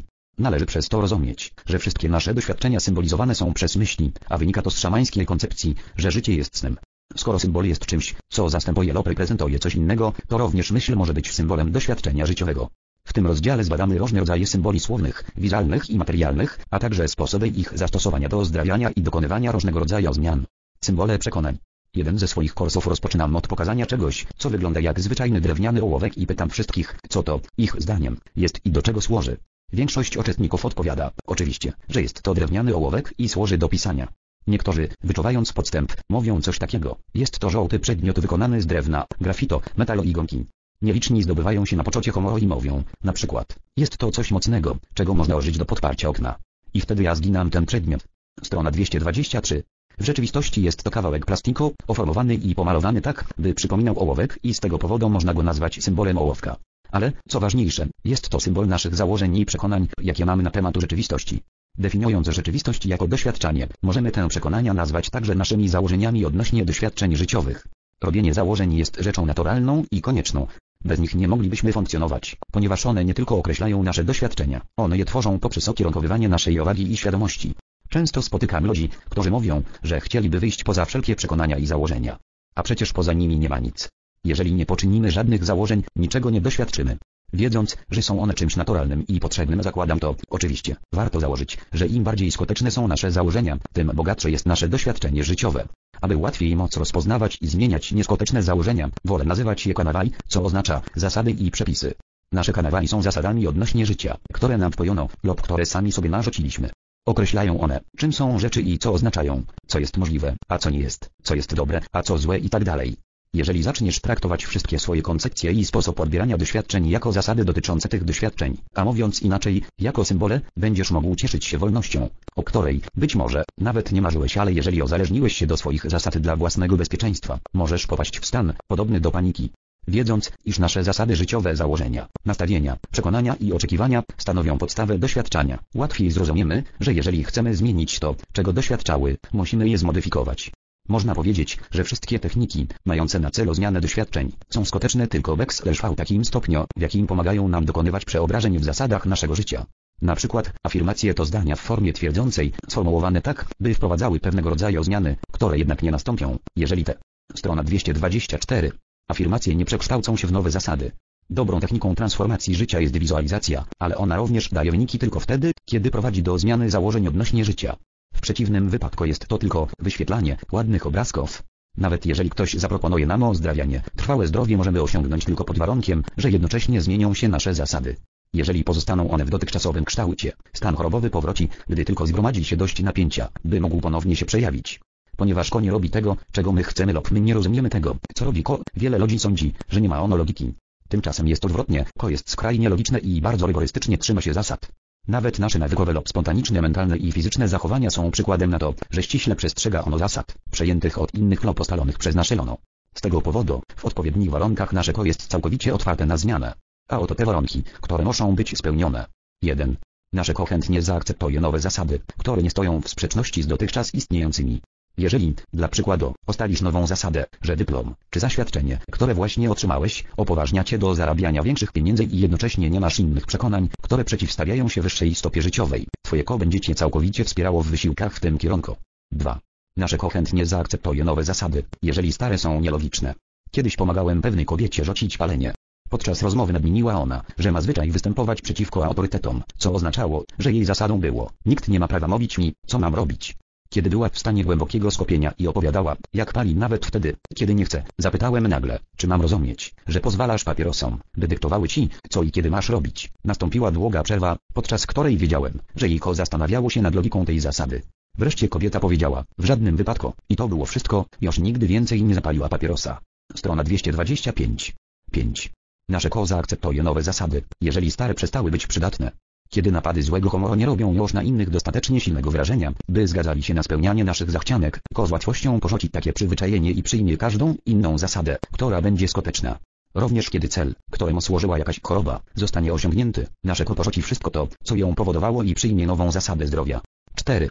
Nasze ko przyjmie nową zasadę, która w sposób oczywisty, czyli logiczny, jest w realizacji danego celu bardziej skuteczna niż stara. Jeżeli, na przykład, korzyści wynikające z abstynencji są zdecydowanie większe od korzyści, jakie daje ciągłe przebywanie pod wpływem alkoholu, ko danej osoby zaakceptuje nową zasadę rezygnacji z picia, jednakże pod warunkiem, że w sytuacjach, w których ta osoba miała zwyczaj pić, będzie ona pamiętała zarówno o korzyściach wynikających z unikania alkoholu, jak i o szkodach, które przynosi jego picie. Warunek ten wynika stąd, że rezygnacja z picia może pociągać za sobą cierpienie i napięcie, które alkohol zmniejsza. Jednakże, pod wpływem konsekwentnego prowadzenia przez lono, ko zaakceptuje ból wynikający ze stosowania się do nowej zasady, jeżeli będzie z tego miało dostatecznie duże korzyści. Wymaga to ustalenia dodatkowej zasady, że to, co zyskujemy, ma rzeczywiście dużą wartość. Ponieważ istniejący w danej chwili ból ma bardzo silne oddziaływanie, aby wytrwać należy stale oświadamiać sobie, jaką przyjemność możemy uzyskać przyjmując daną zasadę lub na ile ból będzie silniejszy w przyszłości w razie jej nieprzestrzegania. Jeżeli zmienimy ogólną atmosferę nauki języka obcego, nasze ko zaakceptuje nowe reguły używania mowy pod warunkiem, że odnośnie mówienia nie mamy takich przekonań, które przeciwdziałają właściwym reakcjom. Kiedyś na jakimś bankiecie przemawiałem po francusku do grupy Francuzów, a następnie zwróciłem się do grupy Amerykanów. Minęło dobre pół minuty, zanim po ich niewyraźnych minach zorientowałem się, że nadal mówię po francusku i dopiero w tym momencie przeszedłem na język angielski. Teraz chciałbym omówić trzy zasady, czy założenia, które wywołują różne nieporozumienia na poziomie tak osobistym, jak i... Strona dwieście dwadzieścia sześć. Globalnym. Pierwszym z nich jest założenie, że wiemy, co myśli druga osoba. Jest to całkowita bzdura. Niezależnie od tego, w jakim stopniu znasz zwyczaje i przekonania danej osoby, nie wiesz, co ona myśli w danym momencie. Możesz mieć pewne, może nawet trafne domysły, a czasami rzeczywiście odbierzesz część tego, co ona emituje, ale zakładanie, że nieomylnie odczytujesz jej myśli jest twierdzeniem, że posiadasz nieistniejące możliwości psychiczne. Jeżeli zechcesz powiedzieć danej osobie, jakie ma myśli, będziesz opowiadał jedynie o marnej imitacji tego, co ta osoba przejęła z twoich własnych ograniczających zasad, przez które ją postrzegasz. Postępując w ten sposób ograniczasz swoje doświadczanie danej osoby jako istoty zmieniającej się i rozwijającej. Odwiedzając pewnych przyjaciół usłyszałem, jak żona, zajmująca się sprawami metapsychicznymi ciągle powtarzała, że jej mąż nie jest zainteresowany takimi rzeczami i że uważa ją za idiotkę, omamioną jakimiś bzdurami, chociaż on nigdy nie wypowiadał się na ten temat. Któregoś dnia rozmawiałem z jej mężem do późna w nocy i stwierdziłem, że człowiek ten ma głębokie przemyślenia na tematy duchowe i popiera kropka zainteresowania żony. Widocznie zaistniał jakiś fakt, który spowodował, że stworzyła ona sobie taką ograniczającą zasadę na jego temat i od tamtego czasu zwracała się do tej zasady, zamiast do męża. Nie miała natomiast żadnego przekonania, które pozwalałoby mu być innym, to też odcięła się od doświadczenia jego duchowej strony. Ponieważ każdy człowiek musi dobierać sobie zasady, przynoszące mu oczekiwane skutki, podzielę się z wami jedną, która w moim przypadku działa doskonale. Oto ona, ludzie są tacy, jacy są i robią to, co robią. Zasada ta pozwala mi obcować z człowiekiem takim, jakim jest on w danej chwili, niezależnie od tego, co robił w przeszłości.